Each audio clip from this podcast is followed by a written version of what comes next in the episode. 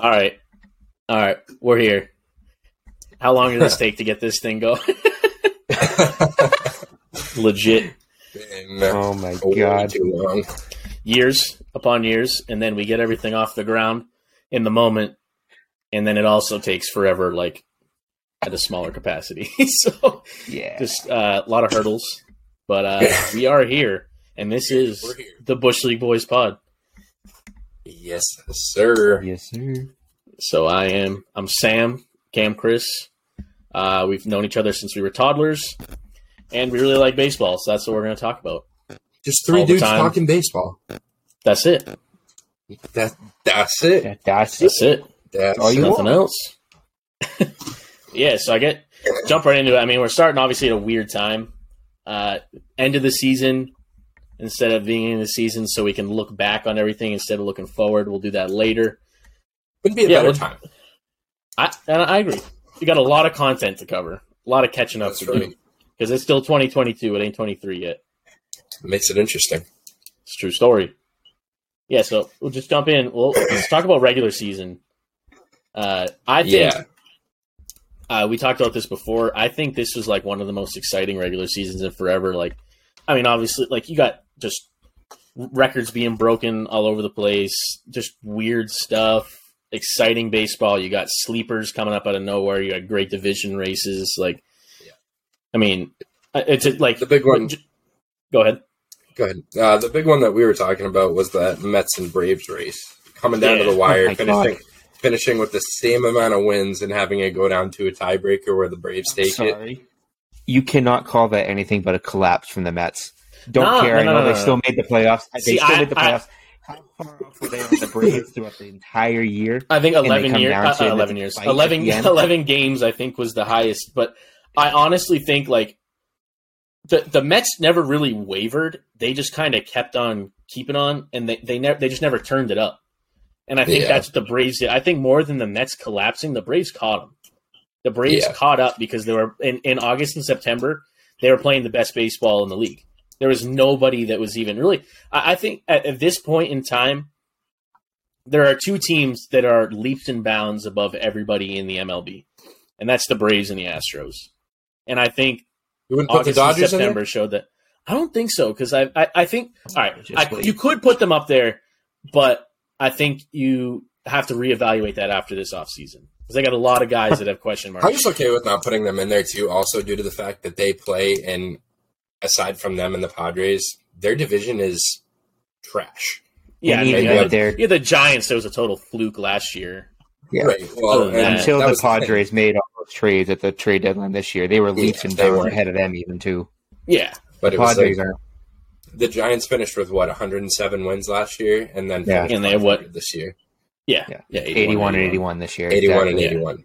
So Yeah, it's not. And with and if anything, I mean, the only guy they really lost was Buster Posey. I mean, I guess right, they, they lost Kris Bryant, but the, how long did they have him for last year? Sixty games They get him. Wasn't he a trade deadline? at the deadline. Yeah. acquisition? Yeah. So I I think it's it's that one didn't really make a lot of sense. I think it just proved that it was kind of a fluke season last year for them because if anything, their pitching staff got better. You add Yeah. Rodon, Yeah. who was the best pitcher in the Central last year in the AL Yeah. Central. So like, but and he had a good year too. But I think he went 14 and 9. So, I mean, But for a team great, that went 500, right? for a team that went 500, that's pretty damn good. You put him on last year's Giants team, he's probably a 20 win pitcher. While we're on the subject of the whole pitching staff thing, going back to the Mets and Mets and Braves controversy, the Mets won 101 games, and how long did they not have Degrom? How long did they not have Scherzer? They both missed a Yeah. huge, huge chunk of time, and Yeah, they're still finding ways to win them. game with guys like Chris Bassitt, Taijuan Walker, say- David Peterson. Like they just The have guy- dogs in that rotation. Eh, Tylor Megill, and they're Yeah. just throwing guys in there, and they're finding ways to win. That's I think the guy that is kind of there on some here was Chris Bassitt this year. The dude literally like again, stats don't look crazy, but the like he kind of put that rotation on his back during like the because even when you had uh, Scherzer and Degrom, there was a period where they were both kind of coming back, going back on the IL, like back and forth. There was Yeah. basically Bassitt was the only staple in that whole rotation. Especially with you didn't know what you were going to get when he came back either. Especially after taking that line Yeah. drive off the face, you might get you're you could get a guy who's never going to be what he was when he was in Yeah. Oakland, who was an absolute dog, I was going to say, you know, you just don't know what you're gonna get. and he just came back and he didn't have his Shoved. best year, but he sh- he shoved. Yeah, yeah. That, that's the thing. I think he's their unsung hero. I think he literally carried that staff. He did, and down the stretch, it was. I honestly think the the downfall of the Mets was Scherzer and Degrom coming back. It seemed to have kind of seemed to have kind of messed with like whatever chemistry they had going, especially the pitching staff. It just seemed to kind of start to fall apart at the seams slowly when those guys both made it back. I'm curious I what mean, you you guys saw it in too. the playoffs. yeah, Hmm. go ahead, Cam, if you have more to add. No, I was just gonna say you saw it in the playoffs. Degrom and Scherzer, they had their worst games against the Padres Yeah. when those two Yeah. were pitching. Like you just could tell, like those were not your best guys when you got to the postseason. Well, that just And goes they- to show you how valuable regular season experience is too. Like Yeah, if you have absolutely. this guy who pitches 50 innings in the regular season and you think he's going to come out in the playoffs and be your horse, like it's just not going to happen. No, Well, there's a there's a good point to that too. Like, I, I think it, it goes down to like, um, uh, you got guys like like Valdez, Javier, dudes like that. They're they're they're bona fide postseason veterans. These guys have been there. They've done that, and despite a lot of them not having won it, they've been there before. And I think the difference is that those guys know how to turn it on. They know how to put in that extra work to to get themselves over that hump and like that that shows exactly to me like Scherzer I guess doesn't qualify as much because obviously he had he's had a couple postseason runs between the Tigers and the Nats and then the Dodgers last year, but Degrom didn't didn't have that postseason experience before, and I think it proved that over that 162 game season, people aren't putting in the work quite as much as they do in the postseason to really game plan a pitcher, and I think Degrom pitching in the postseason against the Padres showed how beatable he was. I think it kind of Yeah. It, it exposed him. I, I really think, and I think him coming back next year, uh, I think you're going to see his pitching style a lot different. His sequencing is going to be different. I wouldn't be surprised if he adds some pitches, drops some pitches. He's going to be a very different pitcher next year. he's gonna have to. Yeah, Yeah. I'm curious what you guys think too. Because like we talked, they talked about it, whatever it was, two years ago with Degrom, where this dude had like a sub, whatever it was, one seven five ERA, and was Yeah. still losing a stupid amount of games. Like I don't know what it is with that Mets offense or why that happens, but it I don't I don't know. It just doesn't make you know, sense. you know, what, you have know what the reasoning guy is. who's a dog. Yeah. The reasoning is the Mets are going to Met. That's it. I mean, Like, that's it honestly- is to it, right? the Mets are But then almost- like. But then you have a guy go out there that nobody's ever heard of, some AAA player making his first start, and they'll put up 14 runs. Like, I just Yeah. don't get it. I almost wonder if it's a chemistry thing. And I know like baseball is probably the most single, especially pitchers, most single pl- like single. It's on you, but at the end of the day, if you're not good in the clubhouse, I wonder if there's just certain guys who don't want to fight for him.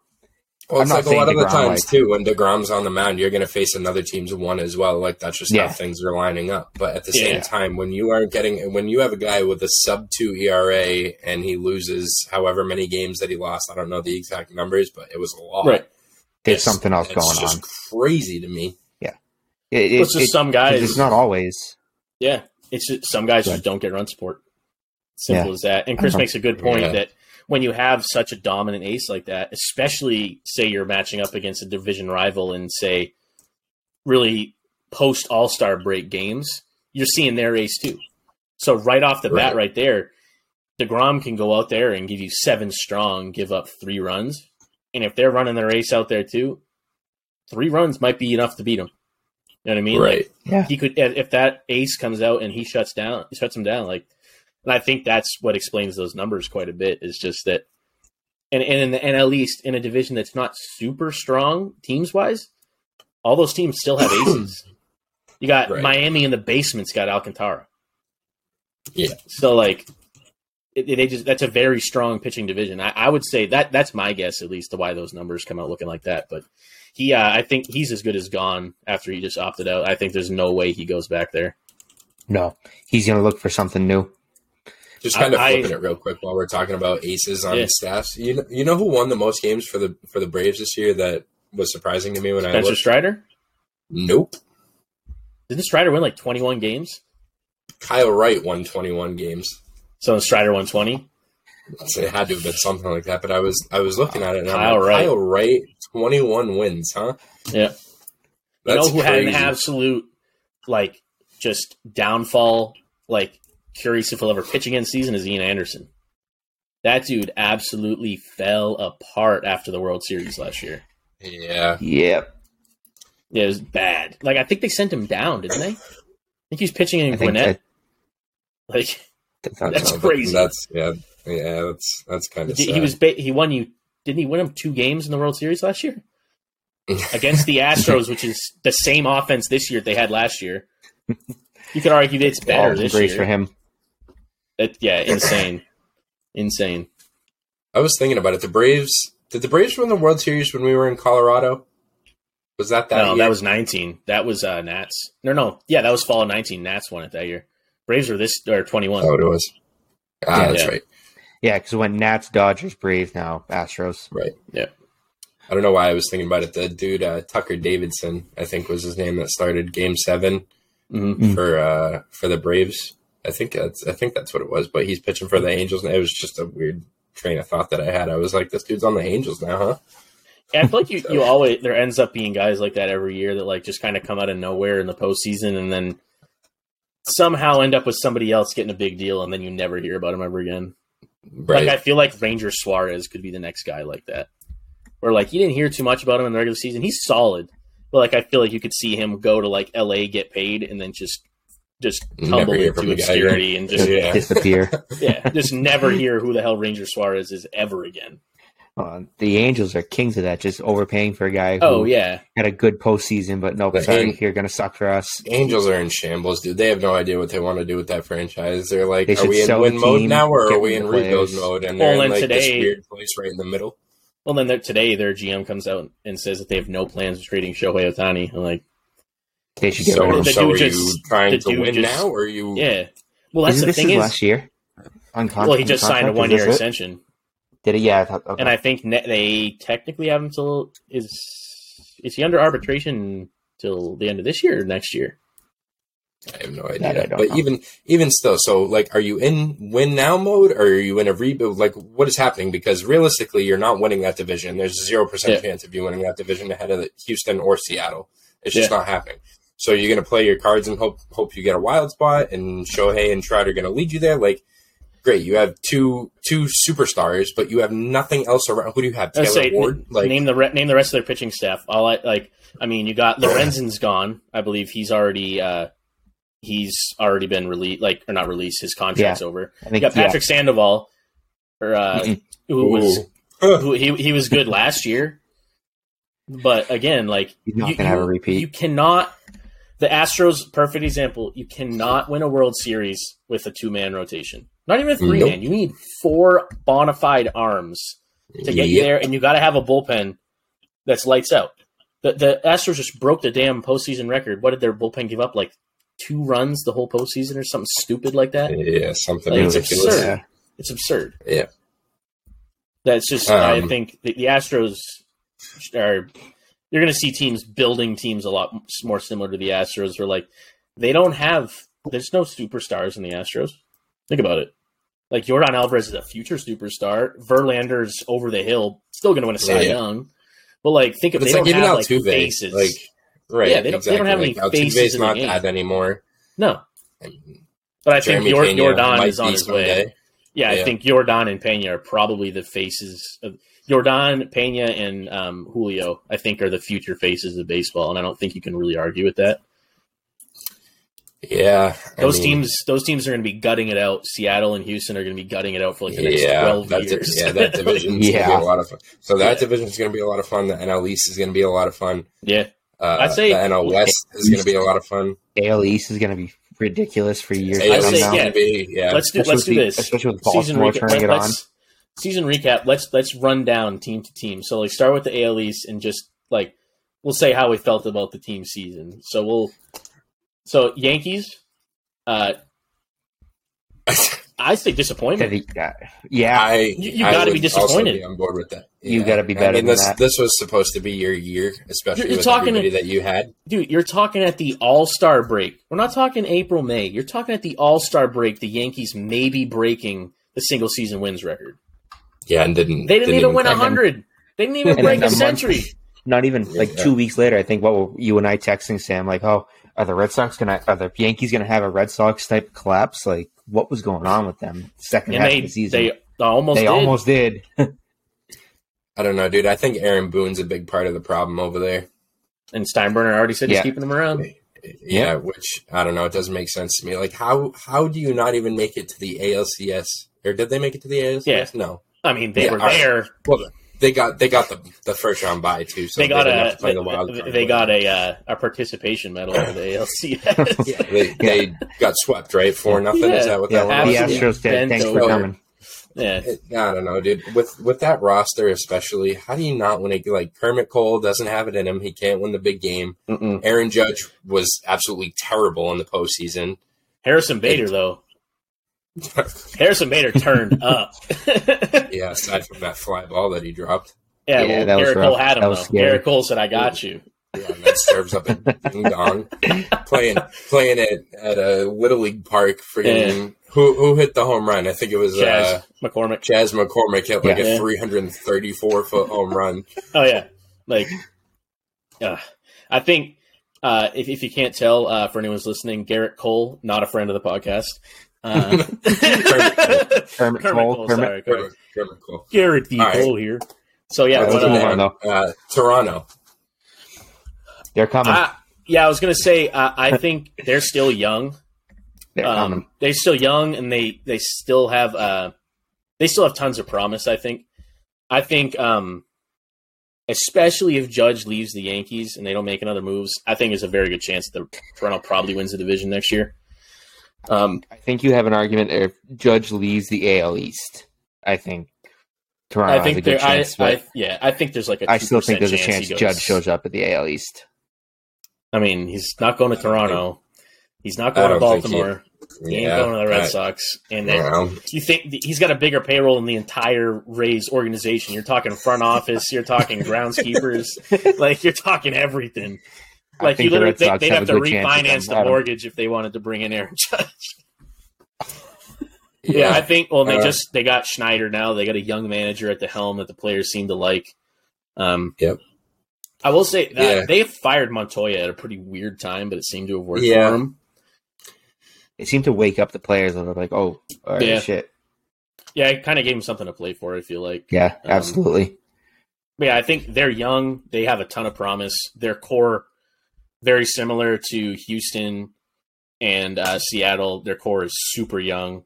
Mm. Because I mean, yeah, it- it- top to You're bottom. gonna be going around. pretty young. You're going to be going around Vladdy and Bichette for a long time. I think Yeah. you Yeah. need to get more out of Cavan Biggio. To be honest, he, was, he he's didn't been- even play this year. Oh, really, he was yeah, benched he's basically. been he's been I mean- all over the place. Alejandro Kirk too, diamond in the rough. They got that Yeah. for nothing.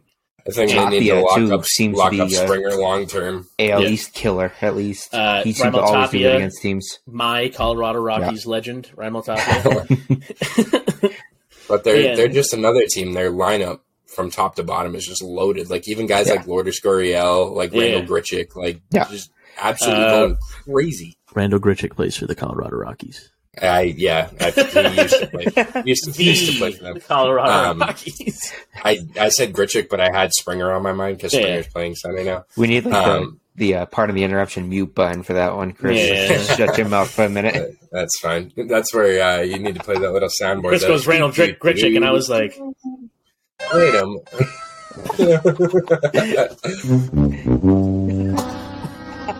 "What did he say?" All right. hit, hit me with the hit me with the bozo button. No, I said I said Grichuk, but I had Springer on my mind. Yeah, On that note, Um, I will say Right. on on the same vein as Randal Grichuk, you're going to see him get moved to the Rockies, probably to a contender this year, because that dude had a career renaissance this year. He had a Oh, very Yeah. good year for the Rockies. Uh, Yeah. and unfortunately, he will probably not be there uh, to play at Coors in the spring. But womp yeah, womp. next up we got uh, Rays. Rays. Rays. I think they're on the way out. Yep. I think the Rays are on the verge of a rebuild. I think um, they're they're the last surviving team that still plays that Moneyball style style of like strategy with bringing in players real cheap, short term. I I think that that's dying really fast. Yeah, and I I, agree. that I just don't think it's going to work. no, I don't think so. either. analytics, You're gonna have to analytics spend- that are coming out have done it, have Right. done it better, but you still have to pay those guys now Yeah, because exactly. players Well, are caught even- up to it. Even if you wanted to change your whole style, like who do you have now that you could build around? Wander Franco, that's it. That's It's it. the only say guy though they they have. thought it was Arozarena, Shane, and after this year, Shane McClanahan, maybe. yeah. Mike, McClanahan and Franco is your is your core. But it's it's even after that. Like, who do you have in your starting rotation aside from McClanahan? You have Luis Patino, who's going to be Oh, no, nice they have, somewhere down um, the line. Jesus Christ, Glasnow. That's Forever. true. He's coming back from Tommy John. yeah, Glass Ooh. now. Tyler Tyler Glass Glasnow. now. Glasnow. Yeah. Yeah, Yeah. but he pitched what he pitched one game. this Okay, year. but Yeah, Even- but even he's coming back from yeah. yeah. eh, uh, he's one of those John. guys. He's one of those guys that sits really high up in people's minds that he's this stud, but he really hasn't proven a hell of a lot yet. He's still pretty raw, untapped, and there's a lot of question marks around him. And there's more question marks around him now that he's coming back from Tommy John. Like, yeah, he looked good in that one start, but th- th- there's- they have a lot of ground to make up, and See- especially in the AL. The AL East is unequivocally the best division in baseball. Oh yeah, With the Orioles now, with the Orioles now, are you kidding me? With the Yeah, Orioles let's being about them real Bono- quick. but Hold on. they're being uh, honestly this year coming up with I I gotta imagine that Grayson Rodriguez is going to be on the opening day roster. uh, yeah, Uh, you you got to imagine, right? So you Uh, have, or it could be like a May May June call up. That- yeah. So I'm like I'm on the fence with that one right now. I feel like they're gonna give them the start of the season in AAA, see where they're at Yeah. after a month, and if he But can be an I asset think, yeah. for them, then I was going to say, I, I think he's a guy who's probably going to be an early call up. Um, Yeah. because then you got him, Rutschman, and Gunnar Henderson has already proven the dude Gunnar, yeah, Gunnar's mashes. proven he's ready. he mashes. The dude's Yeah. legit. I mean, Rougned Odor, career re- He's a like free agent. renaissance year. Oh, really? So Yeah. I would not. I would. I would not be surprised. I think if they should resign them. him. Yeah, Yeah, because they absolutely. can get him pretty cheap too. They could probably get Yep. him on like eleven Uh, or twelve Jorge, a year. Jorge Mateo won a Gold Glove, didn't he? Yeah, he plays for the Twins now. Or no, Jorge Oh, did he Mateo. go Sorry, to- I was thinking Jorge Lopez. Sorry, yeah, Jorge Mateo no, did Jorge. Uh, win a Gold Glove. Yeah. Yep. You got Ramon. Uh, was it Arias? Urias. Yep. Yeah. Got him. Uh, you got Cedric, who Cedric already proven that he's a 30-30 guy on his best year. He had an off Okay. year, but Ryan he's- he's Mountcastle on- stepped in after they got rid of Mancini. Austin Hays. Austin Hays is legit. Yeah. It's, Like they have think- they have a super young core. Uh, I would say in three, four, five years time, you're going to see a whole lot of Mariners, Astros, and Orioles in the ALCS. Yeah. those are going to be the three teams in the AL that I think the Yankees always find a way to make it happen. As we know, as Red Sox fans, we our our teams move in ebbs and Bottom of the flows. We go up and down and up Yeah. and down. So Listen, I- we, we're bottom we'll this there. year. That means we're World Series next year. it's true. It's just how math What works. usually happens. Tim, I if mean, you think and the Red a shot Sox in how have- we even make the I playoffs, know. you're out of your. Well, and the Red Sox oh, have again wait. very good prospects. The Yankees don't have a ton of prospects. They got uh, Oswaldo Cabrera, who is, was pretty legit this year. Um, Yep. You got Trevino, who is pretty much just like came out of nowhere. Um, you got Estevan Florial coming up, who's very legit. Like they have some guys coming up, but I just don't. I think as uh, as the years progress, unfortunately, it looks like the Red Sox and Yankees are probably the two worst teams in the East because the, the Rays have prospects, but again, it's if they spend to build around those Right. prospects. So they, the Rays they are going to be a fringe team. They're going to have I the agree, good yeah. years when they bring their players up, but as Yep. soon as they start losing those guys, it's going to exactly. They're going to be they're like going to be a weird uh, team for years. like the, uh, the I say can comparatively to like the Cubs in 2016, where they're Yeah. going to have a year where everything kind of comes together, and then after that, everybody's going to leave and disperse. But like we were saying before, I don't think the Rays got a shot in hell really going forward if they keep playing the style that they play. It just does. It's not going to work. I agree. Unless they move back to Montreal, then we'll we'll talk about it. God. Yeah, that ain't that ain't happening. We get the Expos back, and then maybe Yeah. Uh, so yeah, uh, we'll go Orioles. We'll we'll finish with the Red Sox because that's going to be a sad topic. Red Red Um, Sox are just Yeah. Orioles, we touched on them a little bit, but I think um, I think there's a very real chance that they could be a wild card team next year. Yeah. I think. I don't um, think I don't think they're there yet. I do. I well, think there's a well, that's chance fine. that they That's- get there. Yes. That's what I'm saying. I think there's a chance. Uh, it's not like like I think Toronto. Toronto's basically a lock for the playoffs next year. They're either going to win the division or they're going to be the top wild card team, maybe second to Seattle. But other than that, like the the Blue Jays are as close to a lock to the playoffs, I think, as you can be for next year. Yeah. yeah. Um, but I the, the Orioles right in. have a real chance, especially if they bring back some of those guys. If their young core keeps playing good, if they bring up Grayson Rodriguez and he's got an impact, and John Means gets healthy, and he's in that mix, like their rotation, like like we said before, like they don't have any crazy arms, but they have guys that eat innings, and then they got Well, a bullpen that that, was- shuts it down. That's the biggest thing. So they did what they did this year. They finished four games above 500 with Mhm. guys in their starting rotation that practically had no major league experience and were kind of just thrown into the fire. So now you're getting, hopefully, you're getting John Means back, Mhm. right? You have Jordan Lyles, who's kind of a veteran who kind of holds holds things down. Won 12 games for them. You got guys like Spencer Watkins. You got guys like Tyler Wells. You have guys like Austin Voth, You have guys like Dean uh, Dean Kremer. These Yep. are just guys who are, can literally just take the ball, throw strikes, and win you ball games. So they're not they're not going to set the world on fire, but they're going to give you a chance to win. And their lineup is good enough where they can do damage. Right. Exactly. I, I think uh, kind of opposite of how we were talking about DeGrom in the NL East, I think the AL East is not a division with a ton of dominant pitching. You got Yeah. good pitching, not crazy dominant. So if you got pitchers that can go out there and eat innings and they they sit in it with an ERA between three and four, but you got a you got uh, an offense that can go out there and be in the top fifty percent of the league, you're probably going to win games. Yeah. And I think that's all it comes down to for the Orioles is I think and they just seem to they have this mentality when they're going out there with these guys that have no experience. They just let it hang out, and that's why I mean, they were you- so what do good you down the have to stretch. lose? That's why they were so good down the stretch.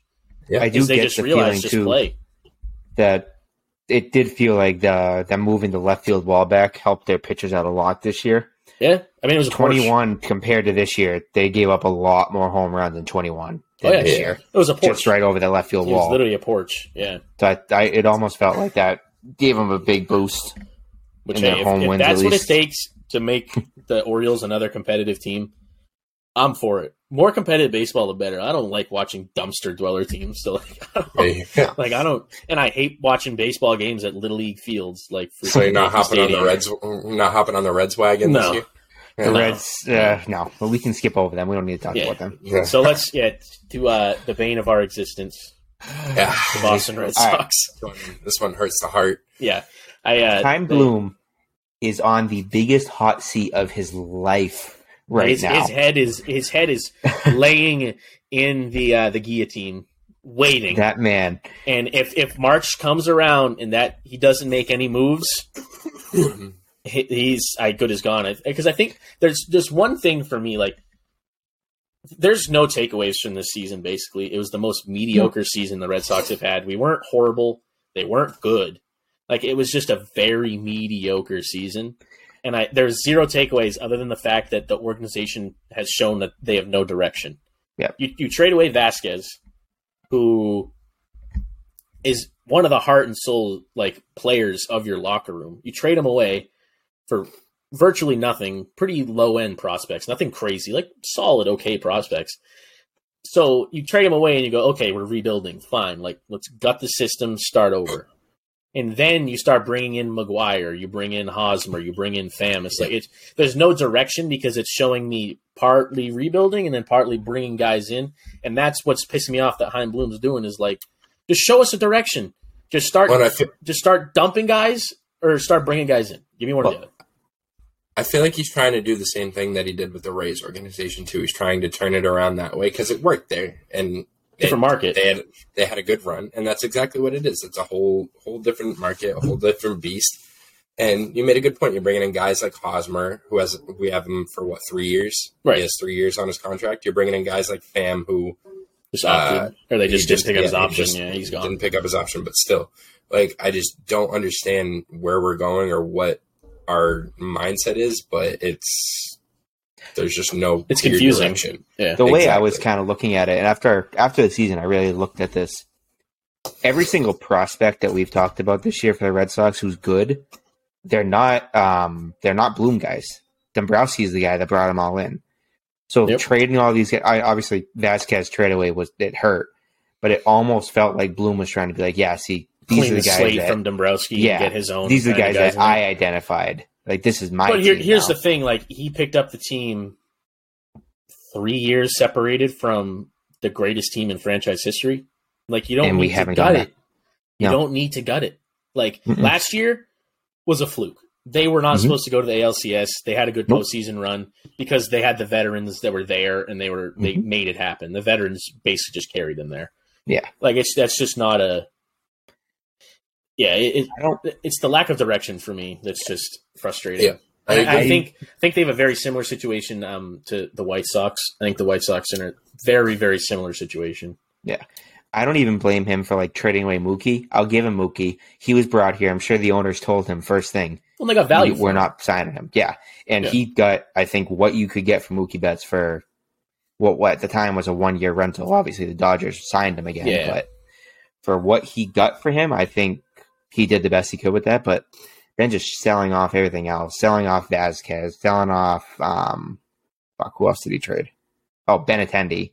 Like Yeah. that, those two moves alone just had no no need. I don't have it. a. I don't know how you guys feel about the whole uh, Bogaerts and Devers scenario too, but I don't exactly have a, a a bone in my body that says we're in a great spot with those two.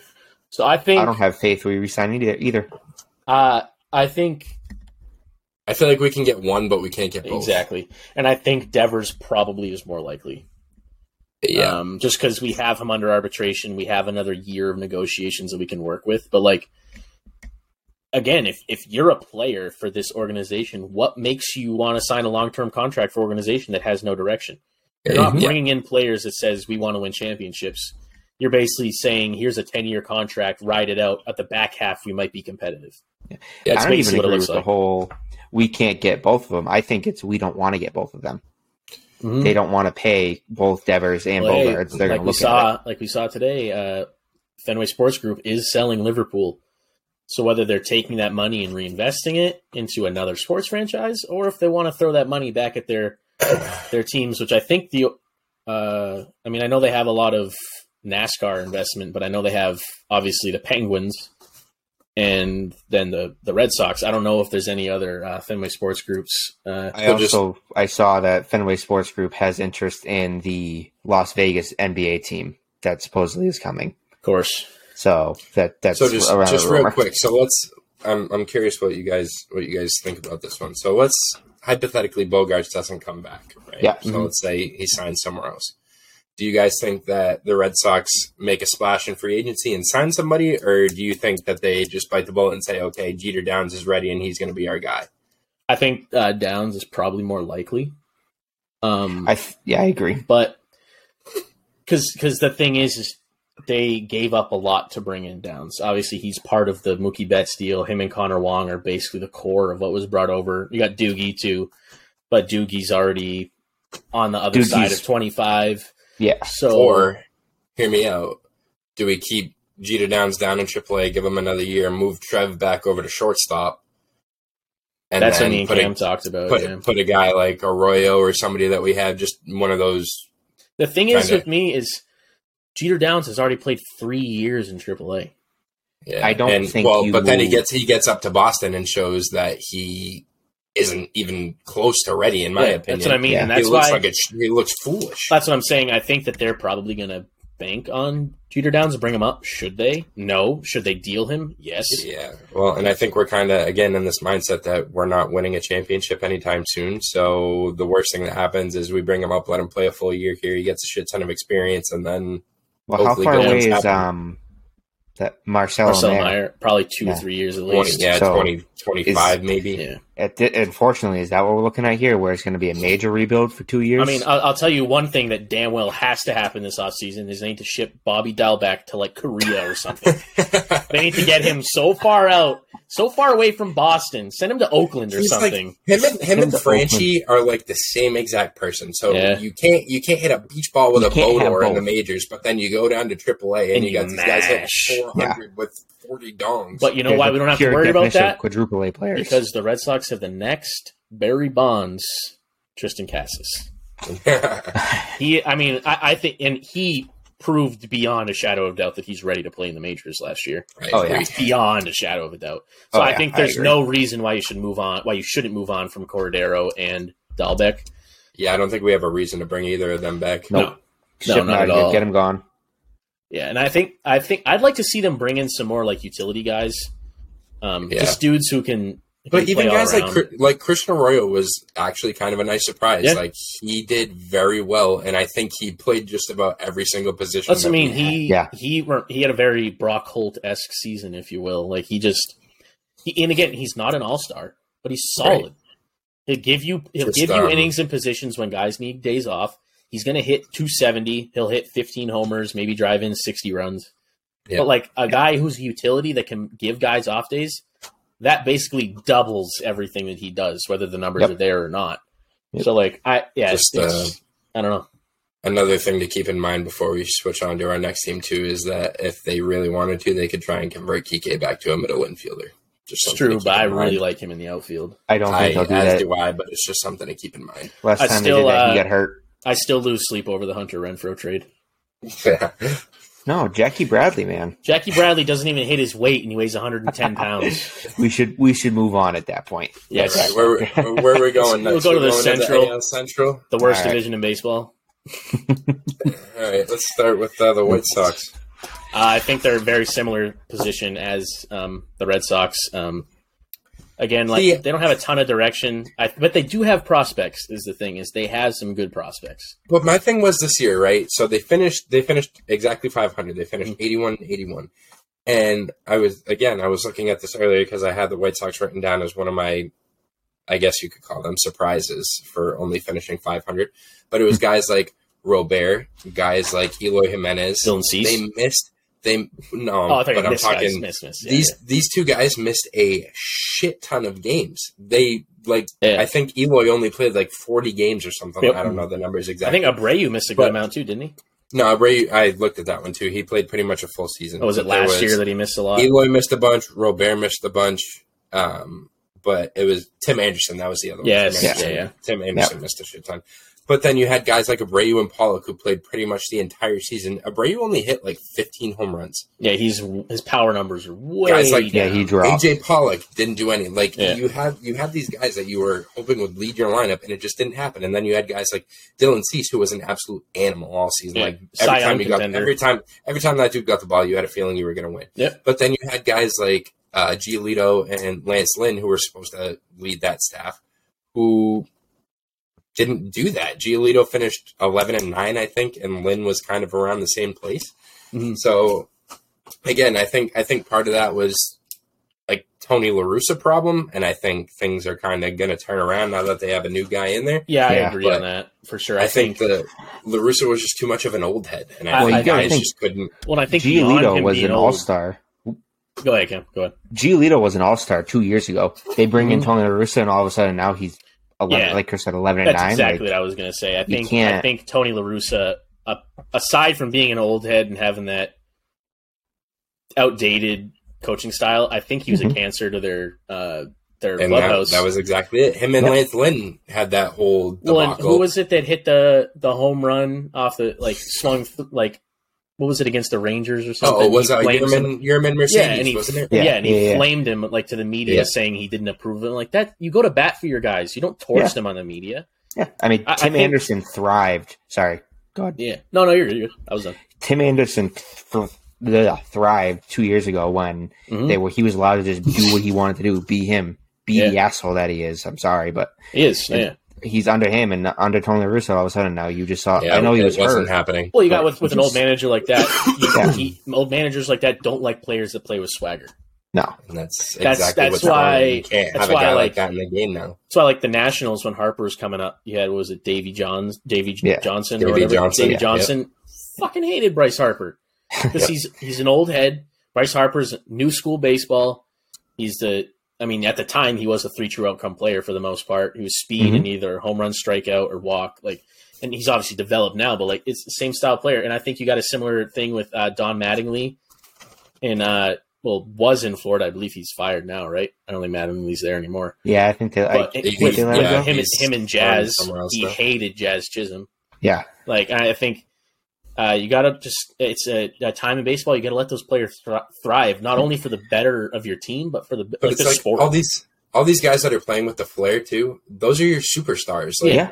those these are the guys that are- in seats. Hey, and that's exactly it. But these are the guys that are helping you win ball games. Mhm. Like as long as they're not going like outside doing the Doing bounds of normalcy Yeah, and like yeah, yeah. running around the bases with their fucking dick hanging out. yeah, yeah. Like who cares? or Like, that let dude on play with- the that dude on the Pirates that had his cell phone in his back pocket. I forget. that shit. That was funny. That That was was a funny. good And one. only That got a one funny. game got a one game Yeah. suspension for it. Or he should have like tweeted a selfie when it fell out of his pocket or something. Make it worth the, it. The umpire's just looking at him. He's like, Do it like "What a, do I even? What do I do?" he's got to do like an ad ad deal or something when he's on Do the gotta field. call to you out that. for that now? What uh, what's going on? Bizarre, but so All right, let's uh, go to Cleveland. I mean, they're going to win that division for the next sixty years, probably. You think? I don't think the cup the the I think uh, you're going to be able to tell by the end of May next year if the White Sox will contend with the Indians or the, oh Guardians. Sorry, Guardians. Oh, My bad. You had it right. You Yeah, had it we, right. we gotta mute that out. See, I think just going back to the White Sox thing, though, I think when they have everybody and everybody's like there, I Like, think how they're can- good. how can you not win that division with those three stallions you have leading, That's what I your, mean. leading your pitching staff In staff? that and then- division, Yeah, that Right, division. but that's exactly. I'm not saying they're gonna. I'm not saying they're gonna make a run into the postseason, but there's no reason that the Guardians should even give them any kind of trouble. Yeah. Oh no, yeah, it's uh, But again, the Guardians did it this year, and was it because the White Sox had a bunch of injuries? Probably, but I don't know that, but the Indians have a pretty good staff as well, and they got. I agree. I mean, Jose Ramirez is a superstar. Got got that dog. Yeah. Uh, he is an You got that absolute dog. dog. You got You got him. him. Myles Straw's playing great there. Like they just they Steven have. Kwan was a good surprise It's true. too. yeah. Up for rookie of the Hmm. year, he's a finalist, top three. Yep. I think. Yep. And I mean, I honestly, I'd say other than Julio, he probably is the rookie of the year. He had a great year. He had over three hundred. He had like 320. Mm-hmm. And that he is, he's an old school player. That dude's not going to give you power numbers, but damn, is he going to give you an OBP up near, up near five hundred? He's going to walk. He's going to get on by any means necessary. Yeah. Yeah. I don't know. I think it's it's going to be between Cleveland and Chicago for Yeah, a long time. there's time. no foreseeable doubt. future. Yeah. There's no doubt I mean, I between don't- those two teams. I don't see the other three any going anywhere Yeah, I mean- I mean, Yeah, I mean, we can move on. Like, we could probably talk Yeah, about all go right three of the other Minnesota. teams together, honestly. Or, Yeah. yeah. Minnesota, I think, is in a much better spot than Kansas City and Detroit. but because Well, yeah. Minnesota. Minnesota's got some players. I mean, Byron Buxton, in my mind, he's a He's stay superstar. healthy. He's got to stay That's- healthy. yeah, that's a He has biggest not thing. completed a season yet. well, that's their whole franchise, though. Yeah, These guys yeah. got to stay healthy. Like Yeah. they just uh, they have a lot of holes in places where they have no depth. Basically, as as soon as a guy goes down, they don't got anybody to fill in. Um, I think again, kind of like same thing. Rocco Baldelli is kind of a problem with Mhm. that team too. So he was an average to maybe above average player. Yeah. And those are usually guys who translate over to good managers because they understand the game so well. Right. I've seen him make so many bonehead decisions Yeah. as far as when to pull pitchers. That's the biggest one I was gonna say, starting, yeah. Starting pitchers and his making bullpen changes. I'm just like, I just don't get it. It's And- guys like that who need the analytics department behind him just to be like, yeah, hey, go get this guy. Hey, don't go get this guy. Well, and I feel like he's just one of those guys who, like, he has all these guys in his ear telling him what to do. Like, you have your pitching coach, you have your hitting coach telling you what you should do in this situation. And I feel like he's just one of these kind of new head guys who's just stuck in his way. Yep. And he's going to, okay, my way or the highway. And it's just not not working. working. Yeah. You're about to take the highway, He but plays, he plays in a pretty shitty division. I'm not going to lie. So could he get, could he get lucky and maybe squeeze out a division title if he doesn't get canned before then? Say in Maybe. in like June of this year, they looked like they were they looked like the favorite in June. yeah, yeah. They- I will say, uh, guy that one of like the guy I picked out as a surprise from them was Gio Urshela. He had a pretty solid year for them. Hit like almost Yeah. 300, 15 dongs, 70 ribs, like and that's what you're going to get out of a guy like that. And those are the guys that win you divisions. You have your superstars like Byron Buxton, but you need more guys like Gio Urshela. They're going to play 150 games a year. They're going to hit 300 to getting damn close to 200 hits a season. Like those are the guys Outside- you need. outside of those two guys, I don't even really know who the Twins have. Like They just lost Correa. Jose- I don't see them Jose resigning him. Moran, you have Hey, Tre- they got Trevor Larnach. uh, in the outfield there. Max Kepler. Jose Miranda I, is, I think, uh, again, uh, more of a future player to watch. Uh, he's still super young. I think he's 22 or 23, but very legit, uh, legit talent. But yeah, they outside of that, they don't have a lot. And I honestly don't even know what their prospects look like. I don't know what they have in their farm Yeah. system. Yeah, I don't. With that said, I think we can kind of just talk about Kansas City and Detroit at the same time because they're basically they're just they're dumpster dwellers. There's really not a lot to say other than dog shit. Yeah, they're yeah, base, literally. basement dwelling teams for the foreseeable future. Um, I would love to see Salvador Perez get the hell out of Kansas City and go to a contender. Um, Yeah. I would, you know, I'd love to see him go to like St. Louis maybe with Yeah. Yadi gone. I think that'd be a good Yeah. fit. hmm Um, The only bright spot for those two teams, and it's drawing my. I'm drawing a blank. Who's their third baseman for the Royals? They just brought him up. Torkelson. Torkelson. no, that's Oh, that's no, Tigers. sorry, Bobby Witt. that's right. Uh, Uh, Bobby Witt. Bobby Witt. Yeah, Very He's legit. only bright spot. I think. Yeah, Bobby he's Witt be had a great year. Yeah. I would say Yeah. Brady Singer also. Brady Singer had a very solid Mm. year. He was basically the only bright spot of their entire pitching staff, top to bottom. Yeah. So is it safe to say that the Royals are going to be good before the Tigers are good? I don't think so. Uh, I I think, think the Tigers I are going to be good before the think the Royals are good. Tigers. I think Yep. they're on very similar trajectories. Because I think they both just brought up what they believe is the future of their franchise with Detroit and Torkelson, Kansas City and and Bobby Witt. And Yeah. I would argue that if you compare those two guys and their upsides, Kansas City's probably better off.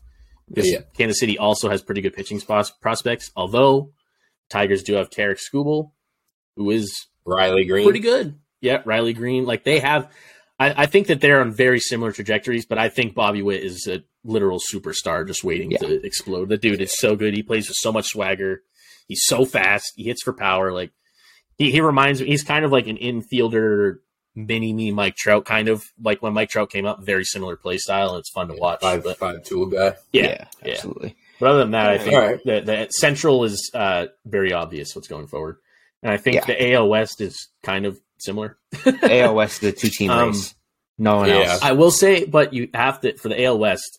Uh, the Rangers have pieces that if they build built don't around, they're could get though. there. Not next year. Give them two years, I think, and No, they'll not. be good. I don't even. I don't even think within the next Yeah. three. But it's it's going to get there. I Yeah. mean, if you if you get guys like Corey Seager to come back, if you can get Jonah Heim long term, if you can get Marcus Semien to stick around, I mean, I think they have uh, Seager and Semien for six and seven years apiece. So yeah. So Yeah. I mean, that's that's Just gonna surround thing those is- two guys now. and that's that's Absolutely. exactly it. and they have some good pitching prospects coming up, also too. Like is it uh, Taylor Hearn? I think is his name. They got some decent.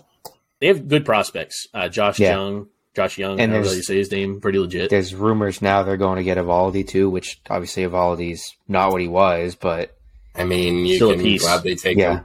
Yeah, it's Yeah. still it's still a piece. And in that division, yeah, he he would. you can squeak Uh, out a wild card because fire. that's what I mean. You can.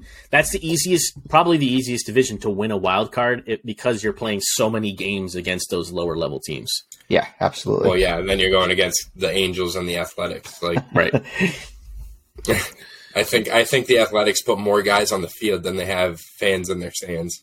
oh, and the amount of different dudes that they fielded this year too.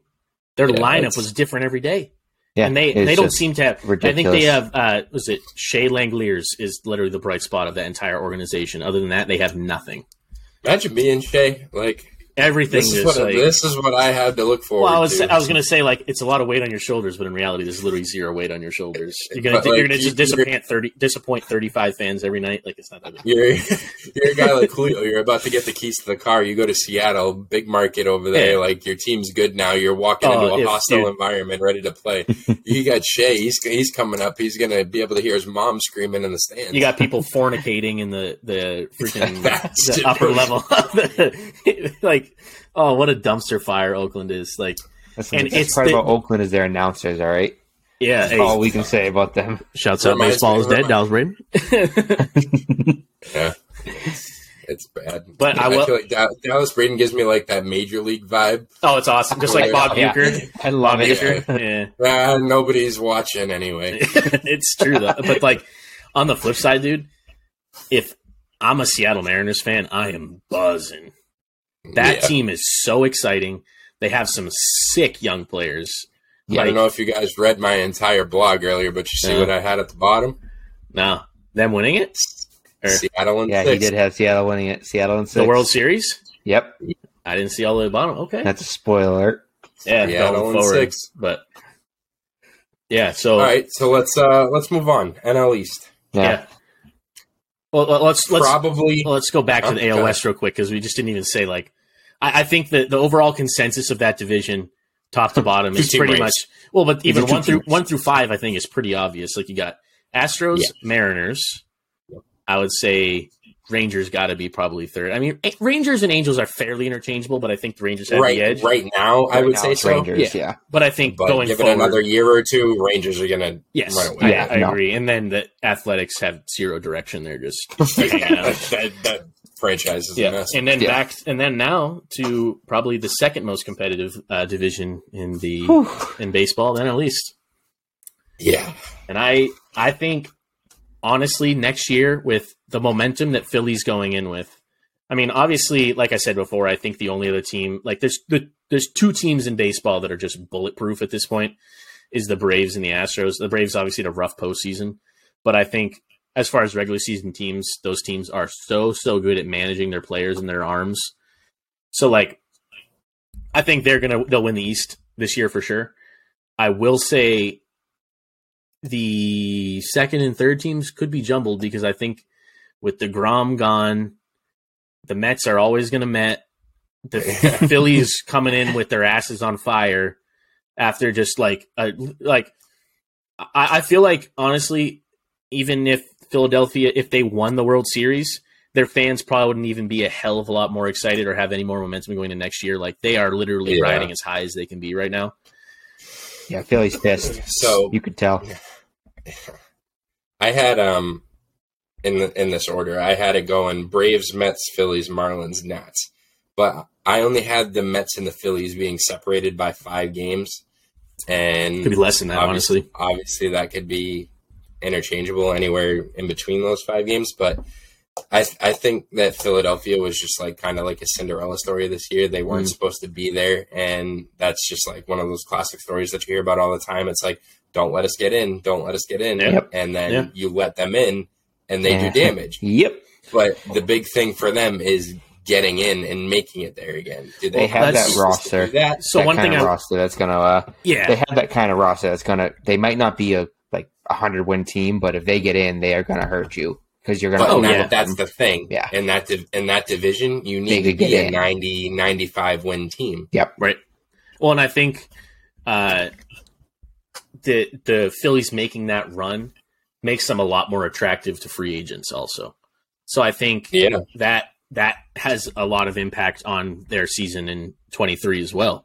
Yeah. So like I it a lot's up in the air for them and I think they can only go up. They're not going to get any worse. I, they're going to be a better team next year. How much better? Don't know, but they're going to be better. A lot of a lot of rumblings of possibly Trea Turner ending up over that way too. Which If they get Trea Turner, that that's what is that's scary. what does that mean for Bryson Stott? Do you Yeah. move him over to second base and get rid of Jean I think Segura? you have to. yeah, you, yeah. Bryson Stott has a pretty massive upside, I'd say. Um, defensively, he's very good, and I think he's shown flashes of how good he can be with the bat. Uh, But do obviously, you also take your face of the franchise player and move him out of out of a position that he's not typically playing, and put Trea at short and Stott at second?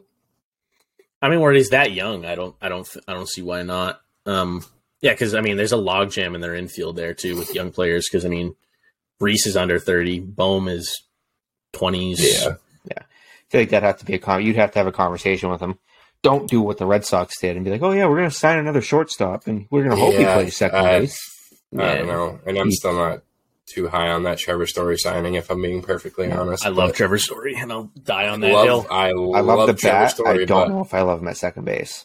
I think that's Yeah, an adjusting well- thing still too. I think you're not gonna be able to tell for a couple of years. And but then the nice thing is I think the very obvious choice, like we talked about earlier, if Bogaerts leaves, you just I think you just gotta put Move short, him short. over. Yeah, you just gotta put him at Yep. short. Yeah. Um but all right. Yeah, so, so- run down run down you guys' predictions for the NL East. What do you got?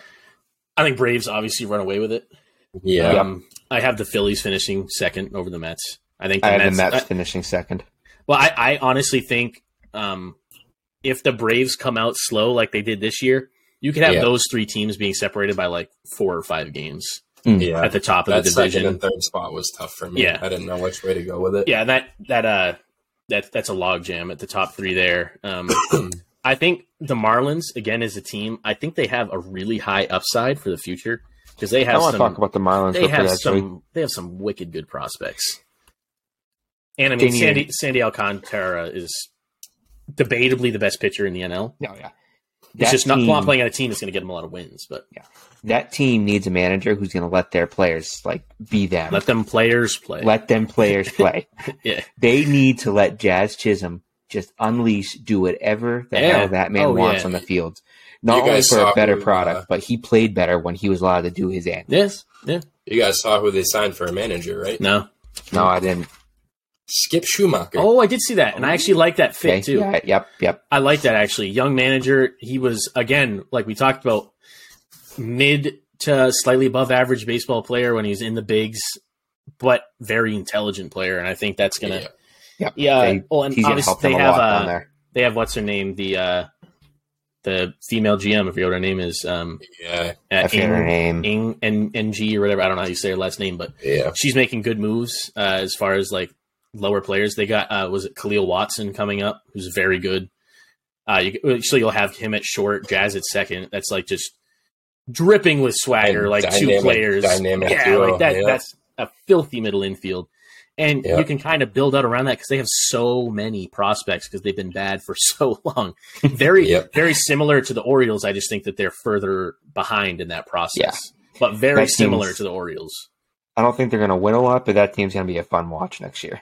Oh yeah, they always Just in are. terms of pure product, it's going to be Yeah, awesome I mean, to watch. I watched them just for Sandy and Jazz. Oh, Other yeah, than that, like all, all the other players are all bonuses. Like Yeah, they're, they're yeah, they're a fun team to watch. Was it Miguel Rojas too? Yeah, pretty yep. legit. Like he's still got And some pretty high upside. Yep, Garrett Cooper I think is still there. Mm-hmm. Um, they have Stallings as uh, catcher now, who's Uh, yeah. solid. Jacob He's Stallings. a solid catcher, not bad. But like, yeah, they got they have a similar trajectory as the Orioles. They're just I would say like three or four years behind them probably. Yeah. but they're they're a team in ten years time that could be competing. I think for the NL. And then you have the, the dumpster fire. Yeah, but we don't even need to talk. I don't even. There's Yeah, nothing, to talk about. They're They traded away they their best suck. player, their two best players. I mean, Like, they're- they got nothing. It's a full rebuild. rebuild. It's a full Full rebuild. Yeah, Full on. blown Um, especially after you you dump uh, Josh Bell and Soto. Like Dodo, yeah. I, I thought, I honestly thought that they would deal Soto and keep Bell because Bell is similar age to Soto is going to be cheaper. Um, but I feel like once you trade everything. Soto, though, you just have to get rid of it all. for- yeah, I mean, Yeah. you want to talk about going full rebuild? You're basically trading what should be the core of your rebuild. So you're like Yeah. really rebuilding. Yeah, yeah, they're going to Yeah, be they really don't. to come. They don't. I mean, Joey Meneses is probably the bright so- spot of that whole team. Other Yeah. than that, don't know anybody. All right, So we can move Central. on. Central. Um, this one was um, an interesting We're one. not doing predictions yet, right? Because I'll keep those in the. I'll keep. yeah, we'll do the prediction, prediction, predictions at the end. But All right. I think uh, this is a weird one because I feel like the Brewers, in a sense, how they've performed the last two years down the stretch, seem to kind of be on their way out. Like they seem, they just don't seem to have that firepower to get them there anymore. But yeah, the Cardinals are kind of fizzling out in the same way. This whole division, So- I feel like, is going to have. I mean, I think it, it's it'll be interesting how the season starts when you lose. Like Yadi and Albert were the, you're the, they're the core of the locker room. Yeah, So Right. now all you got left for those wily veterans is Wayno. I thought he was gone too. yeah. No, I he's thought he coming was back retiring. for a year. Oh, is he? Okay. yeah, he his contract's up at the end of the year next year. But then Okay, you have guys like Arenado, you have guys like Goldschmidt who can kinda- I'm not I'm not saying they're going to be like an Albert or a Yadi, but those are guys who have been in the And- league long enough and where those- they can kind of Those are also the two guys that are the MVP frontrunners. So Yeah. exactly. So I mean, it's like and they got some prospects to- too. With uh, Right. was it Yepez? Uh, they got Nootbaar. Um, O'Neill's I still think they're pretty young. guys. They're going to take a step back this year, though. I'm curious to see who they have lined up for. Who do they have catching behind Yadi this year? I don't even know. Uh, wasn't it like Kinsler or something like that? Oh yeah. Oh, and then uh, we also Dylan Carlson also was a stud. Mm. young kid coming doesn't. up. Yeah, he's not, He's not a a catcher, catcher, though. I don't yeah. think. Yeah, I don't even know who their catcher is. 'cause I know Yadi DH'd a little bit, I think, but I'm looking to see who um who they had for for catchers. Yeah, ju- the only one that they have on the roster as of now is I don't even know how to say it, Knizer. yeah, Nizer. Nizer, I think. Yeah, So he's he's the only one that they have. But So they're um, get one. even even like their starting rotation, it doesn't look great, but it doesn't look horrible. Like you have Wainwright, Mikolas, uh, Jack Flaherty, Jordan Montgomery, and Matthew Liberatore. Like I mean, it's Liberatore's not- got some pretty good upside too. He's still pretty young. He's still a yeah, he's, he's young. He was Yeah. born in '99, so he's Yeah. only whatever God. 20, 23. 23. He just Yeah. turned he just turned 23 Three, yesterday. Yeah. Well, Jesus. yeah, he's uh he's he's got a lot of upside. But I think yeah, and then the Brewers, I think they're very close to rebuild. Honestly, I think, well, um, especially with all this talk of getting rid of Woodruff or Burnes Yeah. or both. I think it'd be smarter to deal Burnes and get prospects. 'cause You're probably going to get more value back for him. I think you Yeah. just got to you got to define what you want to do before you start dealing those guys, though. Um, Yeah. And I don't know how long they have Renfroe locked up for. I think he's only what 29 or 30. Yeah, Um, but even even going around that whole whole starting nine, it's like you have Sal Frelick who's going to be coming up, who's who's probably going to be good. Mhm. You have uh, Garrett what's Mitchell. his name? That hey, yeah, Haley Cruz's boyfriend or husband or whatever he is. Yep. He made his major league debut, so he's he's going to be there. But then it's like after that, who do you have? You have like Kolten Wong. You have like I don't even know Willy who else Adames. is in there. You have you have Yelich who fell off a Yeah. fucking cliff after 2019. Yeah. My boy Rowdy Tellez. I mean, it's like what it, like what is your game? plan Willie? Adames, Like, I think, is a guy that they should keep around probably as part of, as a piece of a rebuild because he's still young. He's still got a pretty big upside. Uh, he, I believe, if I remember correctly, puts out relatively above average power numbers for a shortstop too. So yeah, I think they just need to kind of establish a direction Yeah. with which where they're gonna go. Because I wouldn't be surprised if they this year they really try to pull out all the stops, and if nothing happens, you'll see the offseason next year. They start Yeah. they start kind of burning the burning the building down. But I mean, Yeah. it, again, it, it's this is the central NL Central is another division that's just I think it's the Cards and Brewers for the foreseeable future, unless something happens. I think I really don't think the Cubs are that far. I No, honestly don't think the I agree. Pirates are either. I think I Pirates think are farther. I think the Pirates are probably on a similar trajectory as like the Marlins, like probably Yeah. seven to ten years or so. Like Mhm. Oneil Cruz, gonna be a superstar. Uh, Yeah. Bryan Reynolds already he's their superstar already. He's the best player on that team. David Bednar, very legit closer, but where he's a bit older, I don't think he's going to be on that team because I think he's is he a free agent? I think he is. Um, Yeah, I don't know, Yeah, I don't Um, know what it is. but um, yeah, I don't think the Cubs are that far either. And I feel like they're. We all thought that they were going into full rebuild mode when at the trade deadline they were talking about dealing Contreras, they were talking about dealing Happ. they and kept him. ne- yeah, and that's exactly they kept Mhm. both of them. So from what I've been reading, that tells me that they're not going in full rebuild Mm-hmm. and they want to build around those two. and Stroman And too. Stroman Yeah. they paid pretty they good have money Stroman too. until they have him locked up until twenty four, possibly longer with Yeah. his option. Yeah.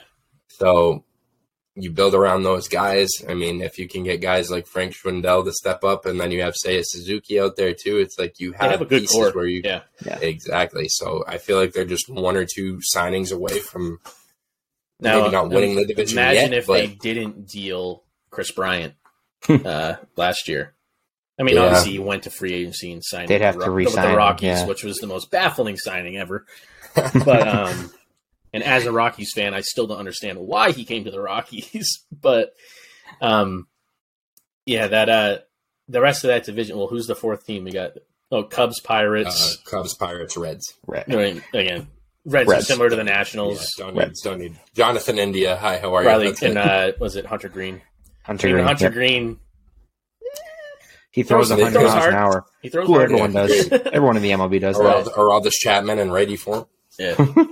Uh, he hasn't- what he's gonna hasn't end up being. anybody yet. So Yeah, I was gonna say. at least that we know of. So, Yeah. yeah. So wrapping up uh, NL West, I think uh, very obviously the Dodgers win the division again. and They're- again, two man, two man race. yeah, and I I mean, think the um, Diamondbacks might have it next year. they have what the, I, the they're bowl. another team that They might have the if- number one if, pick. If the Di- I, hear me out, if the Diamondbacks played in any other division except for the West and maybe the West, they could make a real run at a division title. You think? The West, the West, and Yes. maybe the West What, was is in it the jumping especially- on Zach Gallen and Ketel Marte's But- backs and they're bringing them all the way there. especially so now you have you have Ketel Marte, you have Christian Walker stepping up, you have Dalton Varsho who's That's stepping true. up. They do have a really You good core coming up. Seth, Yeah. Seth Beers getting there. Mhm. It's like you have you have these guys that Beers. they've been in the dumps for a couple of years, but again they're going through the rebuild, Well, and now and it's Zach Gallen proved this year that he's a stud, Oh yeah, and dude you have absolutely Merrill, you have. Merrill Kelly, Kelly. like which I you think they have him long term now, right? Didn't they just sign him to a big Yeah. extension? yep. But you have you have guys. That's who, true. If I mean, they're I don't think They they're- could be on a a similar uh, trajectory, like kind of behind the Orioles, but not by much. I think So, four Yeah. or five years they could be a very good team. That's true, especially like this year, especially with the explosion of Varsho and Christian, Christian Walker. Like those two guys covered a lot of ground for them and got them a lot of runs. So Mhm. and to have Varsho have that kind of production, I think is he primary catcher? Yeah. Yeah. Or no, no, but, Carson uh, Kelly. no, Carson Kelly. Varsho has been playing a lot of outfield. Right, but Carson Kelly is the guy that we didn't mention either. Also a stud. I think he had kind of a down year this year, but again, very good, very good catcher. Higher production than a normal catcher as far as power numbers. So I was just looking at it, little uh, little sneak peek with the predictions again. If all of mine were to necessarily be true, I had the Diamondbacks finishing eighth in the National League. So two out of a wild card. Yeah. Okay, I can see that. Okay, okay. And then let's go to my Colorado Rocky. you want you want to talk about a rebuild? Yeah, uh, they have a rebuild, but um, they're kind of in a cool spot for a rebuild because they're in a rare situation where the fans are in on the rebuild. That they kind of understand what's going on and they're really supporting the the front office and like they're all in on the guys that they got.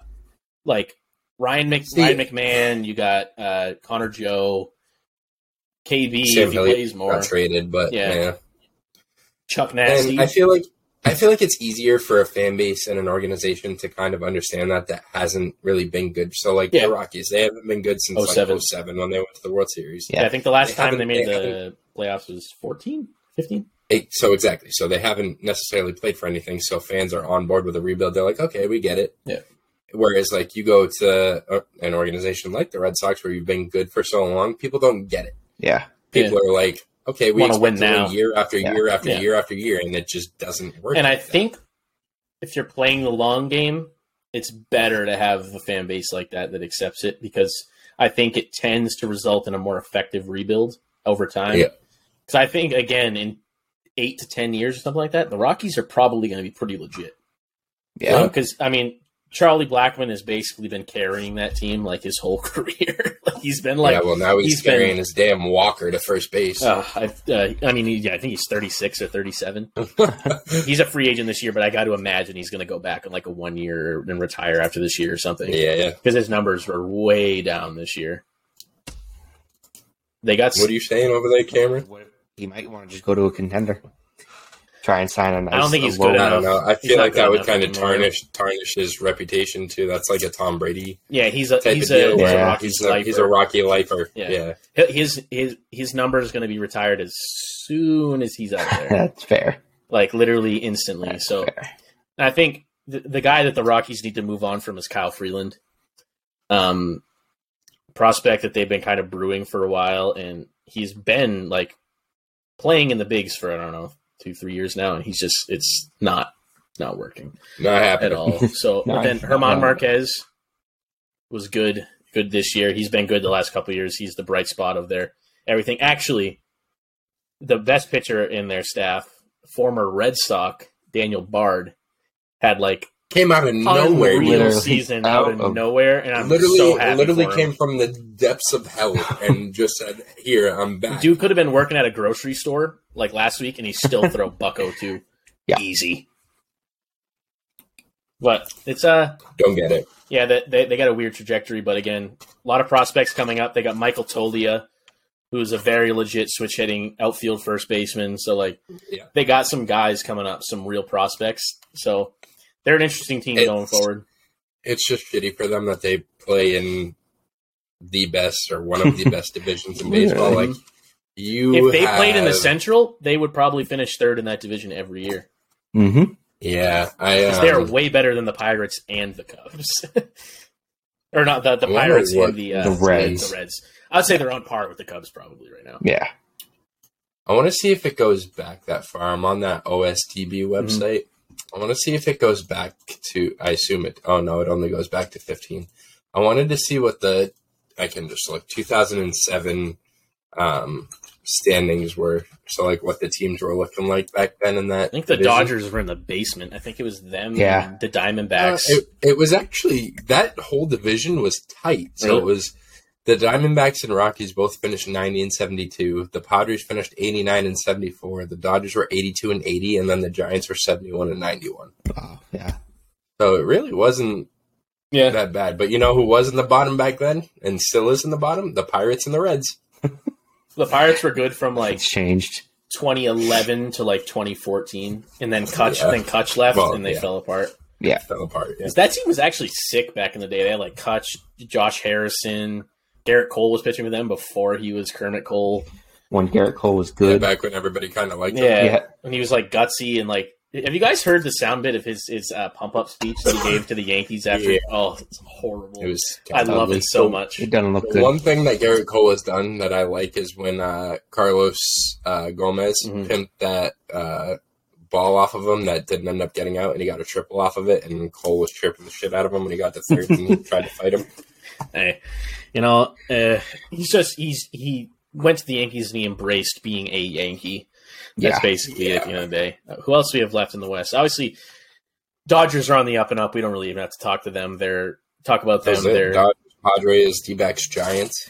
that's what Yeah. D-backs we talked about. Giants, I think, are in a weird spot. Kind of. Um, Giants are one of those teams where they could be good next year, but they could also suck next year. they also don't I really feel have like like, they're- they have like almost no prospects coming up too. right. Yeah. So, but I feel like I mean, the prospects that they have are already there. Like you had Joey uh, Bart, what was his name? Luis Gomez Yeah. or Gomez? Uh, Luis uh, Gonzalez. Yep.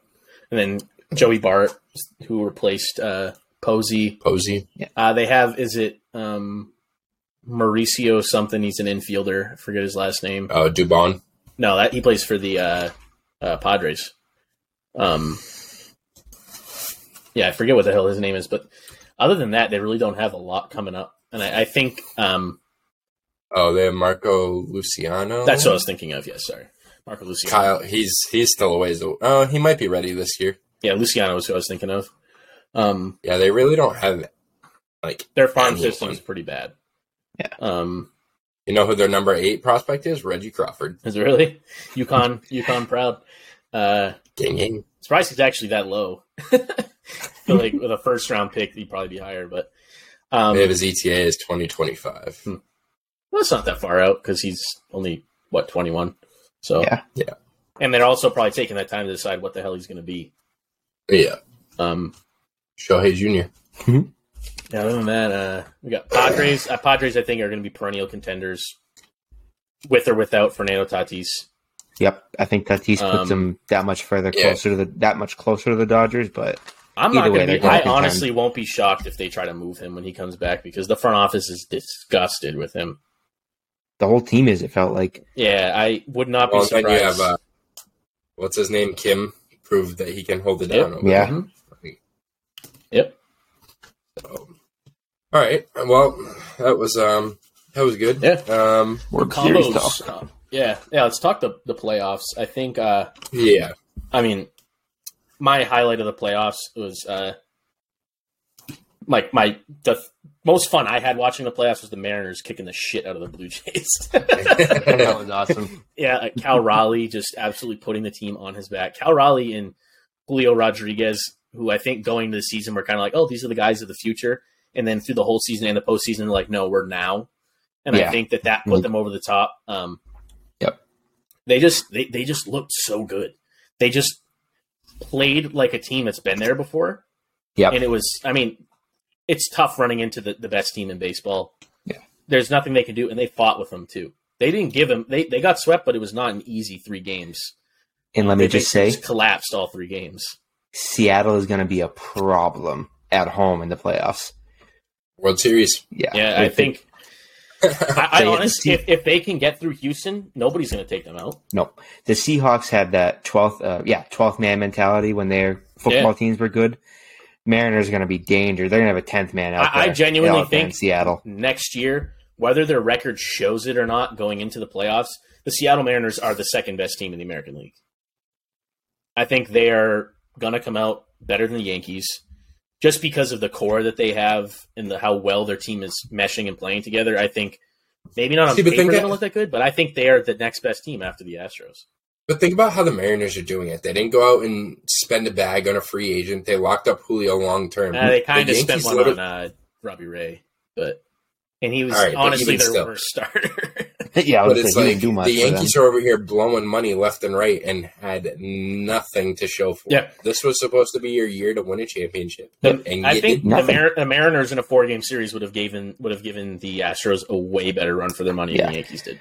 I'm going to put it this way: the Mariners are what the Athletics want to be. Yeah, They have a lot of homegrown like- guys. Hmm? Series like that are fun too, where you get like division rivals matching up, like that Padres Dodgers series. oh, it's crazy. I don't, Oh, But it's I like- got some things about them. the the Dodgers were supposed to absolutely run the table, Yeah. but you run into a division rival who finished like however many games below you. hmm When you play with that kick little bit out you. more, you play with that division rival that you've been seeing. You saw them thirty times or twenty five times this year. There's some little bit of bad blood, maybe, but like you want to beat them that much more, and that's what makes it crazy. Like when the in uh, 18 when the Red Sox played the Yankees in the ALDS, or 04 in the ALCS, like when, or the Rays Yep. in 13, like or the Rays Yeah. last year, even like the Rays last year is a perfect example. Is Yeah. the Rays were supposed to steamroll the Red Sox last year, and they just put it on them. I'm ready to say this too after watching this Dodgers, not this Dodgers team, but Dodgers teams over the years. I think I'm ready to call them frauds. They win 100 games every year. Their one World Series win is Yeah. 2020, the You're Mickey Mouse wrong. year. You're not They're wrong. I wrote- frauds. I'm sorry. I was talking about it earlier too. I was like, if they had lost to any other team in this postseason run, I would call it a choke job. Like you won 111 games or whatever it was. You were supposed to do damage, but again, you match up against a division rival who's seen you so many, however times. many Yeah. times during the regular season. If there's a team that's going to beat like- you, it's going to be them. And I Right, agree with exactly, but it was like. But their Good. offense disappears. Except like for their Trea Turner. guys, yes, except for Trea Turner. But yeah, but it, it goes to that same point where you face the Padres. However, They know many you times better you- than anybody else. They Yeah. they know exactly how to pitch you. But it is true. It's a bad look with Dave Roberts going in in spring training saying we are winning the World Series this year, and you don't even make it to the pennant. yeah. I think Like I, that's tough. That's a Don't get me wrong. really bad look. Dodgers are a good team when it comes to the playoffs. Frauds, fraudulent all the way. yeah, I don't. I They don't know. haven't won a real championship. I don't see. I'm not them even going to call that getting that there. hot of a take because I feel like that's rational. Like I feel like a lot of people are that thinking crazy. it. Yeah, But Yeah. I feel like if they had lost to any other team or got eliminated by any other be team, then I would be oh, one hundred percent Oh, yeah. on board with that. But Yeah. where they got eliminated by I a would say rival, they could have be, gotten beaten by the Braves, and I would have been okay with it. Yeah, But if Yeah, they 'cause got the knocked out by like 100-win if they got knocked out by the Mets or the Phillies, you'd be like, Mm. yeah, "What? Like, How did this happen?" yeah. But yeah, the, so what was the other? So the division series, you had Mariners, Astros, which their bullpen just let them down. The Mariners bullpen Yeah. just completely catastrophized, imploded on I think itself. that was just kind of like a wake up call for them too. Like nobody in that organization had like any playoff experience at all. yeah. So you win a series, great, like fantastic. You're on the map now, and you know what to expect going forward. yeah, I think it gives them a And then- ton of momentum. For And sure. now they know Again, what to look for. Now they know what to you do. play, Yeah. you play against the division rival, Yep. And they know what you're coming with. Yep. So And at the end of the day, I mean- you, you ran into the the eventual World Series winners. Like, who only that lost, you- you- only lost Exactly. two games yeah, the exactly. entire but postseason. you need you need to feel good that okay, we got eliminated by the by the team who ended up winning it all. Yeah, exactly. you smacked the shit out of Toronto at home, which is another Yeah. very hostile environment. You Yeah. walked in there, let your dicks hang, and you slapped them. Like literally, they put it on them. They're off, but again, that series, their pitching was not good in those two games. They I'll just say their this, talking offense about- lit it up.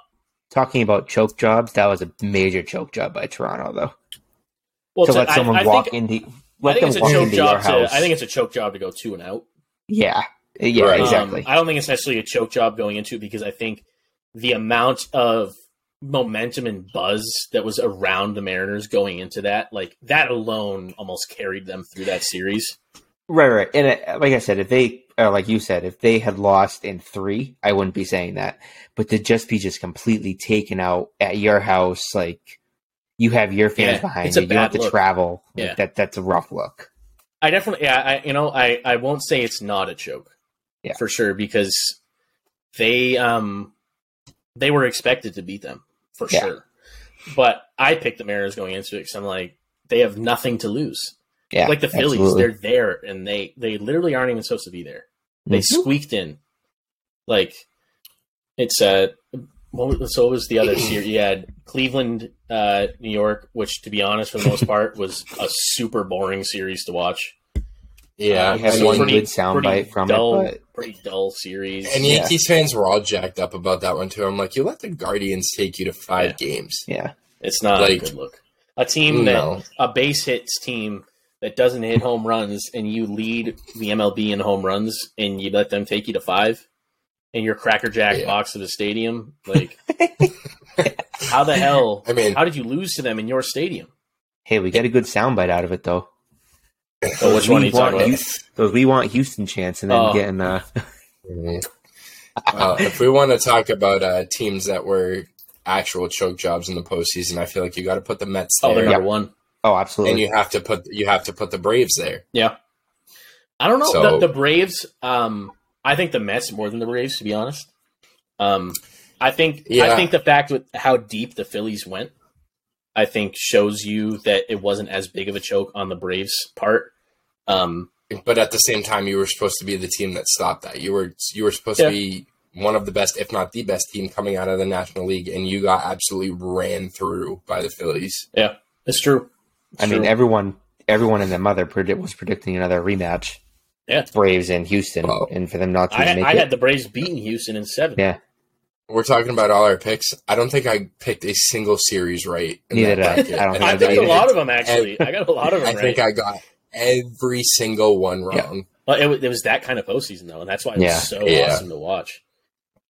And I think uh, the biggest like wake up call of the whole postseason, I think, was the Astros uh, just sweeping the Yankees. I think was like that was them putting everybody on notice, being like, Well, that too- being like, this, this just- is us up here, and Yeah. then there's a thousand feet of shit, and then there's the rest of the American League. Like they are so much better and so much so just they're managed better, they're put together better, Mhm. their front office is better, their players are better. Like top to bottom, they're just better than everybody else in the American League. Well, in the, that in the think that was majors, just like a wake up call for the Yankees Yeah. too. They're like, okay, maybe You're we're not not, legit. as good as we yeah, thought. you're, we we're were. not. and then, like, legit. with the same thing I said about the Dodgers can be said about the Yankees too. Like, they're just that was a major choke oh, I job think by the them. Yankees you are. can't. I think the Yankees are even in a worse state than the Dodgers are as far as Yeah. the season goes. Yeah, I would agree. because it, it came I out mean, after the fact that last people were like season we in don't even want wild to play for the Yankees anymore. Last season, the wild card against the Red Sox at Fenway, they didn't even show up.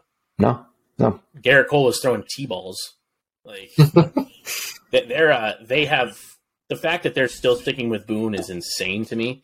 Yeah, They have a a lot I of- can't get on board with He's that. not a good manager. no, he's not. He's just not. and I, I think Yankee the players they've signed are now realizing New York is a tough town to play for, and I think that you're seeing a lot of that come out too. yeah, Where not a lot of Yankees players like, like, playing. and they have Yankees fans have a reason to be tough. Like, Yeah. you have Yeah. all these pieces. You're expected to win. Yeah. You spend all this money on these players, and you're not getting it done. but here's my issue with that though: is like you can be pissed at the team, but to go out and boo Aaron Judge yeah, Yeah, that the was LCS is Pocket. beyond like that's incomprehensible. No. This dude just broke Yeah, the American was- League home run record at a time where power numbers are unbelievably down compared to what they were Yeah. 15 to 20 years ago. And this dude hit 62 homers and you're going to boo him? This dude Yeah, literally put the just team in a backpack and won the AL East for you virtually. His offense was insane. He literally ran that didn't, offense. have a Red Soxian collapse was because of that man. Yes, exactly. No, seriously, because their pitching started to fall apart, like everything, and he towards the end of the season, like, and you could tell it.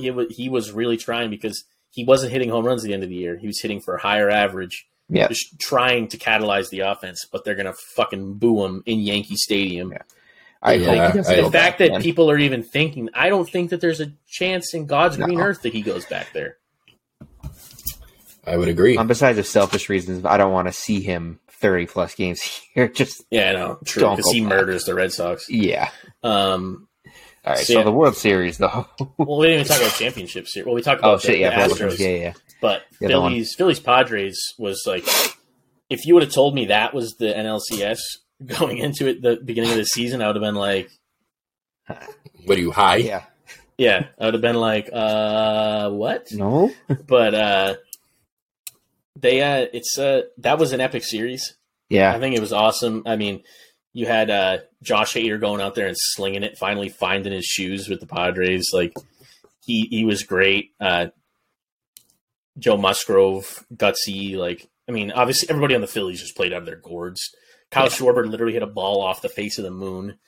uh, broke the sound barrier with a freaking ball. Like absurd. Like that was just a series of offense and pitchers trying to do their best to minimize the damage. Like that was the whole series. Yeah, after that first game where the Phillies won two nothing, I thought it was going to be kind of like a snooze fest. Mm. But then It they turned come up. back eight eight five, four two, ten six, Yeah. and four three. Like it was a lot of close games with a lot of offense. Lot of I honestly, I think I only watched one game in the ALCS. I watched every game in the NLCS. I watched. Yeah, that's same. I Every watched game. more It the was NLCS awesome. and the AL. Which I think it wasn't it like game two where the Phillies went up five nothing or something like Yeah, that. and then Yeah. they came back, And and Ended up losing. Yeah. Yeah, that Yeah, that whole insane. series was just wild. Yeah. and then I mean, and that's what you want in an NLCS. I, I if the. Red Sox are not in the postseason, I root for chaos. I just want mayhem. Yeah. I just want the most Give me the unpredictable low shit to happen. Yeah, which then brings you quite literally into the World Series with David versus Goliath. Like Yeah. the Phillies, no business being playing in November. Zero business playing this late in the season. They should have been golfing three weeks ago. like, but they stuck it to them and they played with.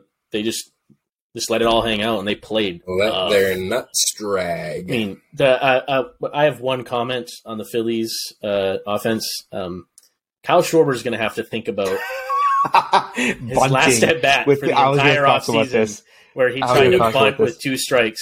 I genuinely think You are your team's output on Yep. power. You're the only run, only run driven in. You're seeing the pitchers well. Why? Like what Yeah, what are you- happened? What are you It doing? literally- I felt think like a those brain last fart. six outs, the oh, Phillies just- offense gave up. They just rolled. They like just take it, it. felt like it, except for Realmuto. that's- Realmuto yeah. in the ninth smoked that ball up the Yep. middle, and I was like, all right, maybe a little life, and then Yep. And they tried to hit and and, run they, with two that, outs. that made no sense. that was wild to me. Hit, like I mean, I get you're trying to pull at all the stops because you're you're But on the ropes, quite literally. You're on the verge of your season ending, but like they're like you got a guy who you know is capable of putting you within a run with one swing. hmm He's done it in the postseason already. The double play is out of the question. There's two outs. Yep. Like I just Yep. don't. and a guy behind him who also has shown ability to put Yeah. put a run on the board quickly and bomb. Yeah, it's it was a weird call. It was I would love to hear the decision making behind it from Rob Thomson, but it just uh But do you think it was a Rob Thomson move, or do you think that was Schwarber just trying to be cute? no no the hit and run the hit and run was de- hit and Oh, run was oh, oh. definitely Thomson. The the bunt was definitely Schwarber. Seeing just uh, trying to be trying to make too much happen. He was pressing. Yeah.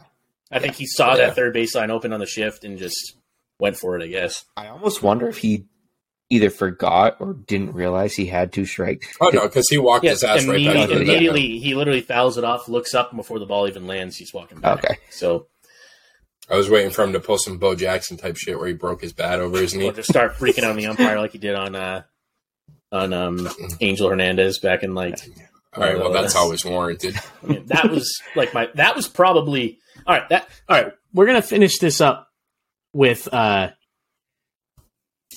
Well, so we want to do MVP and Cy Young predictions, but before that, Yeah. what was your favorite single moment of the season? No matter how big or how small it was. Oh God. Are we talking on like a personal level, or are we talking as like Just anything at all. so?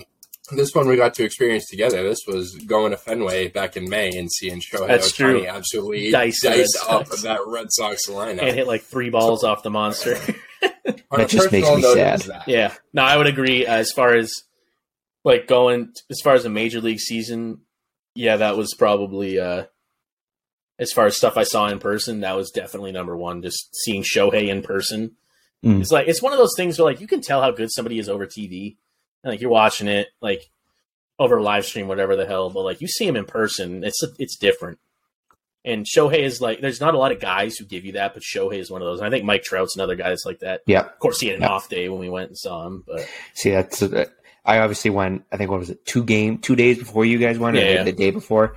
I think even I might. I didn't see him pitch, but just seeing Shohei and Trout on the field, like I was on the third base side, right in front of me, was just insane to they're the two giants of baseball, and the team Yeah. is still garbage. I'm gonna throw it back though. Now, if we're going on this, what was your least favorite moment of the season? Probably Tatis. God. Nah, I got one. Tatis getting suspended was pretty pretty uh, Yeah, upsetting. that was a low point. um, what Yeah. else? Cam, go ahead, share yours. Seeing it. So, uh, you chomped at me, bit. me and Sam went to the Astros Red Sox game. We're like, oh, we, we think we're, we think this is gonna win. No, we lost. Uh, we give up? Nate 10 yeah, gave up five runs or five home runs in one inning. yeah, yeah, yeah. That was bad. that at that point, I was like, "Well, season's over." Yeah. Back in, that was in like June, I think. That was the first time I think I've ever wanted to leave a baseball game in the third inning. Yeah, and Uh, I you think done? we, we left on like the fifth, didn't we? Yeah, we didn't stay long. Pretty early. This is the t- the tickets were free. We Mhm. just had gotten them from like my aunt or something. We're like, ah, we're not staying. This is terrible. Yeah, no. and I think they hit back to back to back at one point. Like I think Yeah. Pena, Alvarez, and Tucker hit three in a row, and I think Tucker hit a grand slam and a three run homer. Yeah. I think he hit three were home runs done. that game. It was absurd. he did. But uh, I don't know. As far as like baseball wide moments, I would say like my least favorite is probably Tatis. Um, in game moments, uh, Kyle Schwarber freaking out on Angel Hernandez was a one all time. tremendous. That's that's, All that's S tier. Um, I would. When he starts pointing at both sides, Yeah. saying both sides would agree that you're shit, oh, it's he hasn't been fired yet. Get rid of and him. he's just he's just standing there looking like a dumbass. He's like, oh, Well, that's the thing with Hernandez is he hasn't been let go because they've tried to let him go before, and he said it's a racial yeah, and he issue. sues him. oh yeah, yeah, it's a yeah, I racial do remember that. He did it this Um, past but season. my favorite moment probably would be Pujols hitting 700 because it Mm. seemed so unlikely at the beginning of the season. And the dude is just like, I'm 86 years old. Let me hit 25 dongs. And he's like, I'm not going to hit 700. I'm going to hit, what, 703 or whatever? Yeah, They're like insane. Because then he, he passed, uh, and also, so he is 703. So he passed A Rod this year in home runs. And I think he also passed what uh, I think Babe Ruth in RBIs. So I think he's second all time in RBIs. Yeah. Now he is. I think just behind um, Hank Aaron, I think had the most. One of the uh, one of the coolest moments from the year two came during the All Star break was that uh, run that Julio put together in the home That run derby. sick. Just Yeah. an Mm. absolute That was awesome electrifying to watch. experience. Especially knocking out Pete I was Alonso. say that made me the happiest is just not having a repeat champion. Yep. And Juan Soto's just like, let me do something cool in a in a Nationals hat before you send me away. like a week later, he was dealt. Yeah. Good. Get him out of. I'm happy that he's out of Washington. yeah, Um, before we go on to the MVP and Cy Young stuff, just touching on the uh, World Series again, real quick. How in the fuck do you not give Framber Valdez the MVP? I don't get it. yeah. I think uh, I think you're looking at too much at the complete body of work across the six games, and you were just at Framber's two game dominance. Because what did, he pitched like what 13 innings and gave up? Twelve and a Did he give up any runs? One earned, two. two earned runs. How many in like what 15, 16 Ks? 18. 18. Yeah, like the dude dealt. And to, to, to, to shove like that And against an won, offense like but that. won two of your four games. Yeah. like went six and six and a third. Yeah. like if you don't get those performances, who knows what happens? Yeah, I don't. I uh, it se- it But seemed then- like uh, Jeremy Pena kind of acknowledged it though when he got the trophy. Did you see it? So he got the No. trophy and immediately picks it up and goes. He goes. uh, let's be real, we don't really care about the trophy. We care about this one. And it seemed like kind of like a nod. That he was like, I know this isn't mine, but Yeah. But it was like, he, did he play great defense? Sure, but like his offensive stats, he hit 400, Yeah. great. But there was just like no like offensive output. Yeah, output wasn't like you had one home run and three RBIs. Like it's a it's good. It's a good series, but yeah, it seemed I like just- it was robbery from Framber. I agree. yeah, I just don't. I Let me tell you, when that dude hits, uh, when Christian Javier and Framber get through arbitration, those dudes are gonna get pa pa pa pa pa paid. Yeah. Yeah. Those they're dudes are gonna some get paid. yeah, All right, so let's. So we did our kind of uh, way too early predictions. We kind of talked about those for the divisions. So let's MVP and Cy Young for each division or each uh, each league. Sorry. Um, who's starting it off? You go. yeah, you're good. You go. All right. So AL AL Cy Young. I'm going with somebody who was nominated this year, who's a finalist this year. Let me. Can I guess? Alek Manoah. Oh, that's not. I thought you were Oh. going. Ooh, okay. Nope. So I'm gonna going say it was Alek me. Manoah. Went 16 and 7 this year with a 224 ERA, and 25 of his 31 starts are quality starts. Okay. Playing in a very tough division. Mhm. It, it just doesn't really get much better. Um, and I think he's only going to get better, believe it or not. I uh, we'll just do Cy Young, AL Cy Young first, I guess. Yeah. Um, so I got two guys, I think, and I think one of them's a pretty obvious contender, and there's another guy that I think is kind of a dark horse. So the guy who I think has a very real chance, I think Dylan Cease, pitching in that division, he can literally light that division on fire. Yeah. Um, he's so good. Um, just absolutely deals. And if if the White Sox get on a run, he's just going to be that much better. Um, Yeah. But the dark horse guy, who I think showed some really good stuff later in the season, and I think was kind of coming to his own, is Logan Gilbert. I think Logan Gilbert is very good, and I think Yeah. he he could be a dark horse to be in that conversation, especially with if the Mariners are good. I think if the Mariners are going to be good, he's going to have to be good. yeah. And I, I like I like him as as a show. Yeah. I can get on board with that. It's, Cameron? it's going to be the most basic AL Cy Young prediction ever, but Shohei Ohtani. no, Justin Verlander. Again? Oh, You think he's going- It, Cam. All right, well, I think he's getting he's it gonna go again. back to back. 'Cause- I mean, he's going to win it this year. They haven't announced it yet, but I don't think so. I, I think he's going to get think it this he's year. washed, dude. I nope. I think Verlander's going to get this year one more year. He and then I think he went Cam, 18 Cam and you know 4 what? this year. I, What? I heard you say Verlander, and I went. Mission failed. We'll go next time. He did not understand the assignment. Justin Verlander. yeah, Uh, Uh, he said, "Mission is fubar." yeah, for real. What are we doing? But hey, that, that's it's your call, I guess. Right. All Shit. right, Yep. So All right, Cam. So you lead us off with the NL one. Now we'll go backwards. so Sandy Alcantara. I'm just, Ah, I'm just gonna who I say me too. Yeah. Yeah, yeah. That's the okay. Oh, Do you have any dark horse guys you could throw in there? Maybe. I did not have anyone. I looked. I was like, no. I think Uh, let me think of somebody dark horse. Maybe. Yeah. You know who I'm um, gonna throw out there? Maybe. Chris Bassitt. eh. I feel like it's got to be somebody from the NL West division, like a a Yu Darvish, Buehler, or maybe? something like that. Eh, even still, You like, Darvish is a good Urías. shout, actually. Oh, Ari- Urías is a good. one. Urías is a finalist. Urías is. I would say Urías isn't even a dark horse. I think you could make a legit case for him. Yeah, he's a finalist this Yeah. year. Like, He should have won it last year. Should have won it last year. He got screwed. Zack Wheeler won it, and Urías was what twenty one and three with a sub three ERA last year, and they gave it to Wheeler. Yeah, some something ridiculous. Yeah, we're we're agreed on Sandy. So I guess AL MVP now. Cam, you Cam, you lead us off with the I already NL know who he's gonna seeing pick. as, uh, He's gonna pick yeah, Shohei. probably. No, Shohei. actually, no. Really? Judge. you're gonna go With Judge who? With who? What? Who? What team? What? with the Yankees. With the Yankees. You think he goes back to the Yankees? Oh, You we're, said talking, this, we're talking right? about next year. I on it. Oh, okay. Hang on a minute. Yeah, you absolutely no. All right, the Verlander pick makes a little more sense now. Yeah. Okay. So yeah, no, we're not even doing. Pre- I feel like most of those are pretty much locked up for the uh, for what we have now. But so change change your AL one for next year. I need to hear your AL Cy Young Cam, for next Cam, year. Cam, we'll give you Cam, Give we'll me a give you a minute. minute to think You guys on go, that give one, me a minute. Come back to you, Sam. Who you got for your AL MVP? Uh, you know, I've thought a lot about this one. because there's a couple guys. Um, I think Yordan Alvarez is the first one that comes to mind. Um, Okay. because I think he's kind of on that fringe this year. Uh, I think he's a finalist, right? Uh, If he's not, in my mind, the three guys, like obviously Shohei and Judge right now for this year, uh, but I think the third Yeah. guy in that list would have to be Yordan. Um, I just think he's slowly becoming one of the most feared hitters in like all of baseball. Dude literally just mashes baseballs. Yeah, and he, he and he hits for average too. That's the crazy thing is, is he's such a smart hitter because you look at his lefty righty splits. He knows that he doesn't have as good output uh, power output against lefties.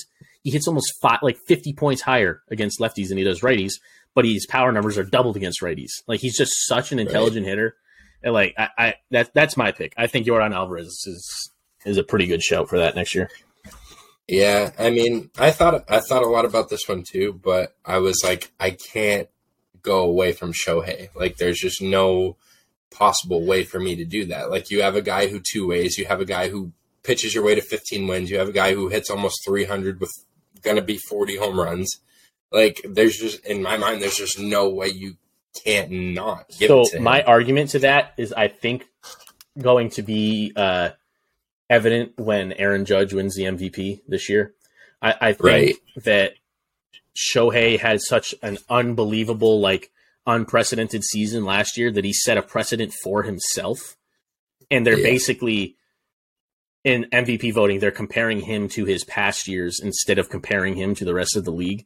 And that's why I don't think I think he still could win the MVP, but I think it's as the years go on, because of what he does, it's going to be harder and harder to win MVPs for him because they have there's no Yeah. comparison, there's no there's no litmus test, like there's nothing that they can like do a side by side for him. Yeah, and I think your team, like overall record, believe it or not, plays a role in it as well. Like if your team Yeah. sucks, you're not gonna like the reason Aaron Judge is getting the recognition he is. Yeah, he hit 62 home runs, but his team also won the division. Yep. Right. Like won a playoff series. Like if a if a guy did that and he was on the friggin' Rockies or the Reds or whoever, would we be talking about it? Probably, but would he win it? Mm, No.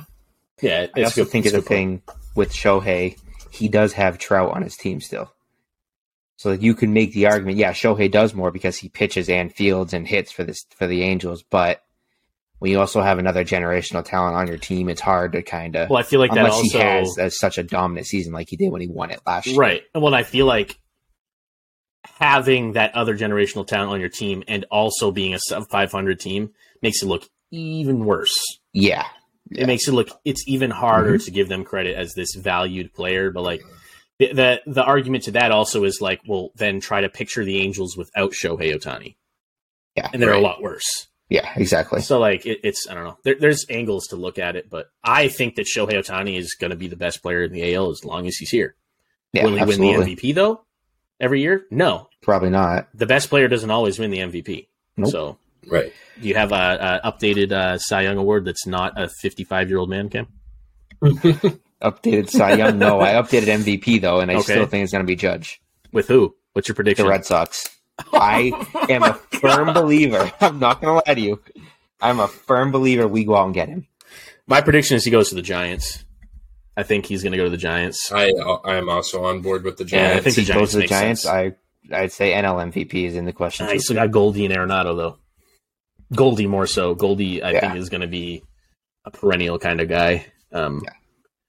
But then also the interesting thing about Judge going to the Giants, he's going to play 15 games or so at Coors Field every year. Mm-hmm. That's a lot more home runs. It's gonna be the launch. Yep. Imagine that man at Coors. Nuclear missiles. Yeah. Uh, Aaron Judge hits home run 593 feet. like, what in the hell? Yeah, I think uh, that kind of covers what we wanted to cover in this full first uh, first NL MVP? Oh, NL MVP. That's right. Sorry. Uh, you guys go first. I'm still on the fence this one I did have Arenado as the NL MVP for this year or next year. for next year. Okay. What about this year? Goldie. This, yeah, Goldie this I think so too. Yeah. Yeah, I feel like it has Yeah. to be. Um, as far as next year, I took kind of a guy people wouldn't expect. Uh, I went Austin Riley. I could see that. All right. So I mean, again, this year he hit 273 with 38 bombs. I think he also won uh, was And- July Player of the Month too. I think. yeah, and I mean he's he's gonna get better. Oh, yeah. Yeah. Yep. and he's hitting hitting fourth in a dangerous Atlanta lineup. Yep. Like He's got ne- next year, I next year I would not be surprised if he hit 45 bombs and had 130 RBIs. Yeah. Especially with all the like now you got Michael Harris playing full time in that lineup. You got um Von Yep. Grisham. They got a lot of guys who are just getting on base for those power bats. assuming they're gonna get Dansby back. I, I I honestly can't imagine seeing him go anywhere else. Uh, I think, Yeah, but he is again. I I think he's going to get paid, but he's not going to get like Correa, Bogaerts, Turner money. right. Yep, I agree. He's with probably that. sitting at like twenty to twenty five AAV. I would say maybe thirty. Where Mm. where you Yeah, I don't know if I'd even go Really? that high. I, I mean, I think Bogaerts, Turner, and Correa are locked for greater than 30. I think they Yeah. have to be just because Mhm. uh, having offensive threats I'd like that at shortstop is such a, a premium that you, get- you're going to pay I put for it. Dansby at like 23, 24. Yeah, that's fair. Who, who do I have as the NL MVP? I want, uh, for some reason, I- I'll just say it, and this also depends on where he goes. Uh, Trea Turner.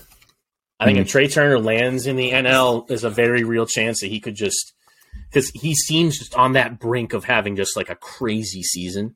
Yeah. Yeah, I was on the fence about him too, but I just feel like where he's typically a leadoff hitter, I feel like Mm. there's just not enough production. Jimmy for him Rollins. there to, Jimmy Yeah, Rollins won an and- MVP. but yeah, Jimmy's okay. So Jimmy, who else?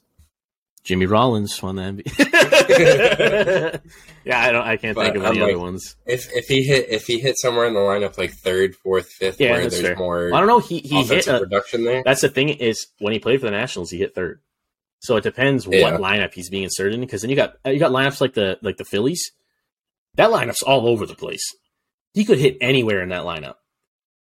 So you got Yeah. Schwarber leading off. So like, I- uh, yeah, I, I Trea Turner comes to mind initially. Um, part of me, I would love to see a super dominant NL pitcher win Cy Young and MVP. Um, 'cause I think the last one to do that was Clayton Kershaw. I think. Um, I just don't know if there's anyone that can do that. Um, yeah. yeah, I'm I'm I'm sticking with Trey Turner. That's who I think. Respect it. All right. And Cam, you said Arenado. Yes. We're gonna have to mark all these down and re- revisit them a Yeah, year from Cam. now.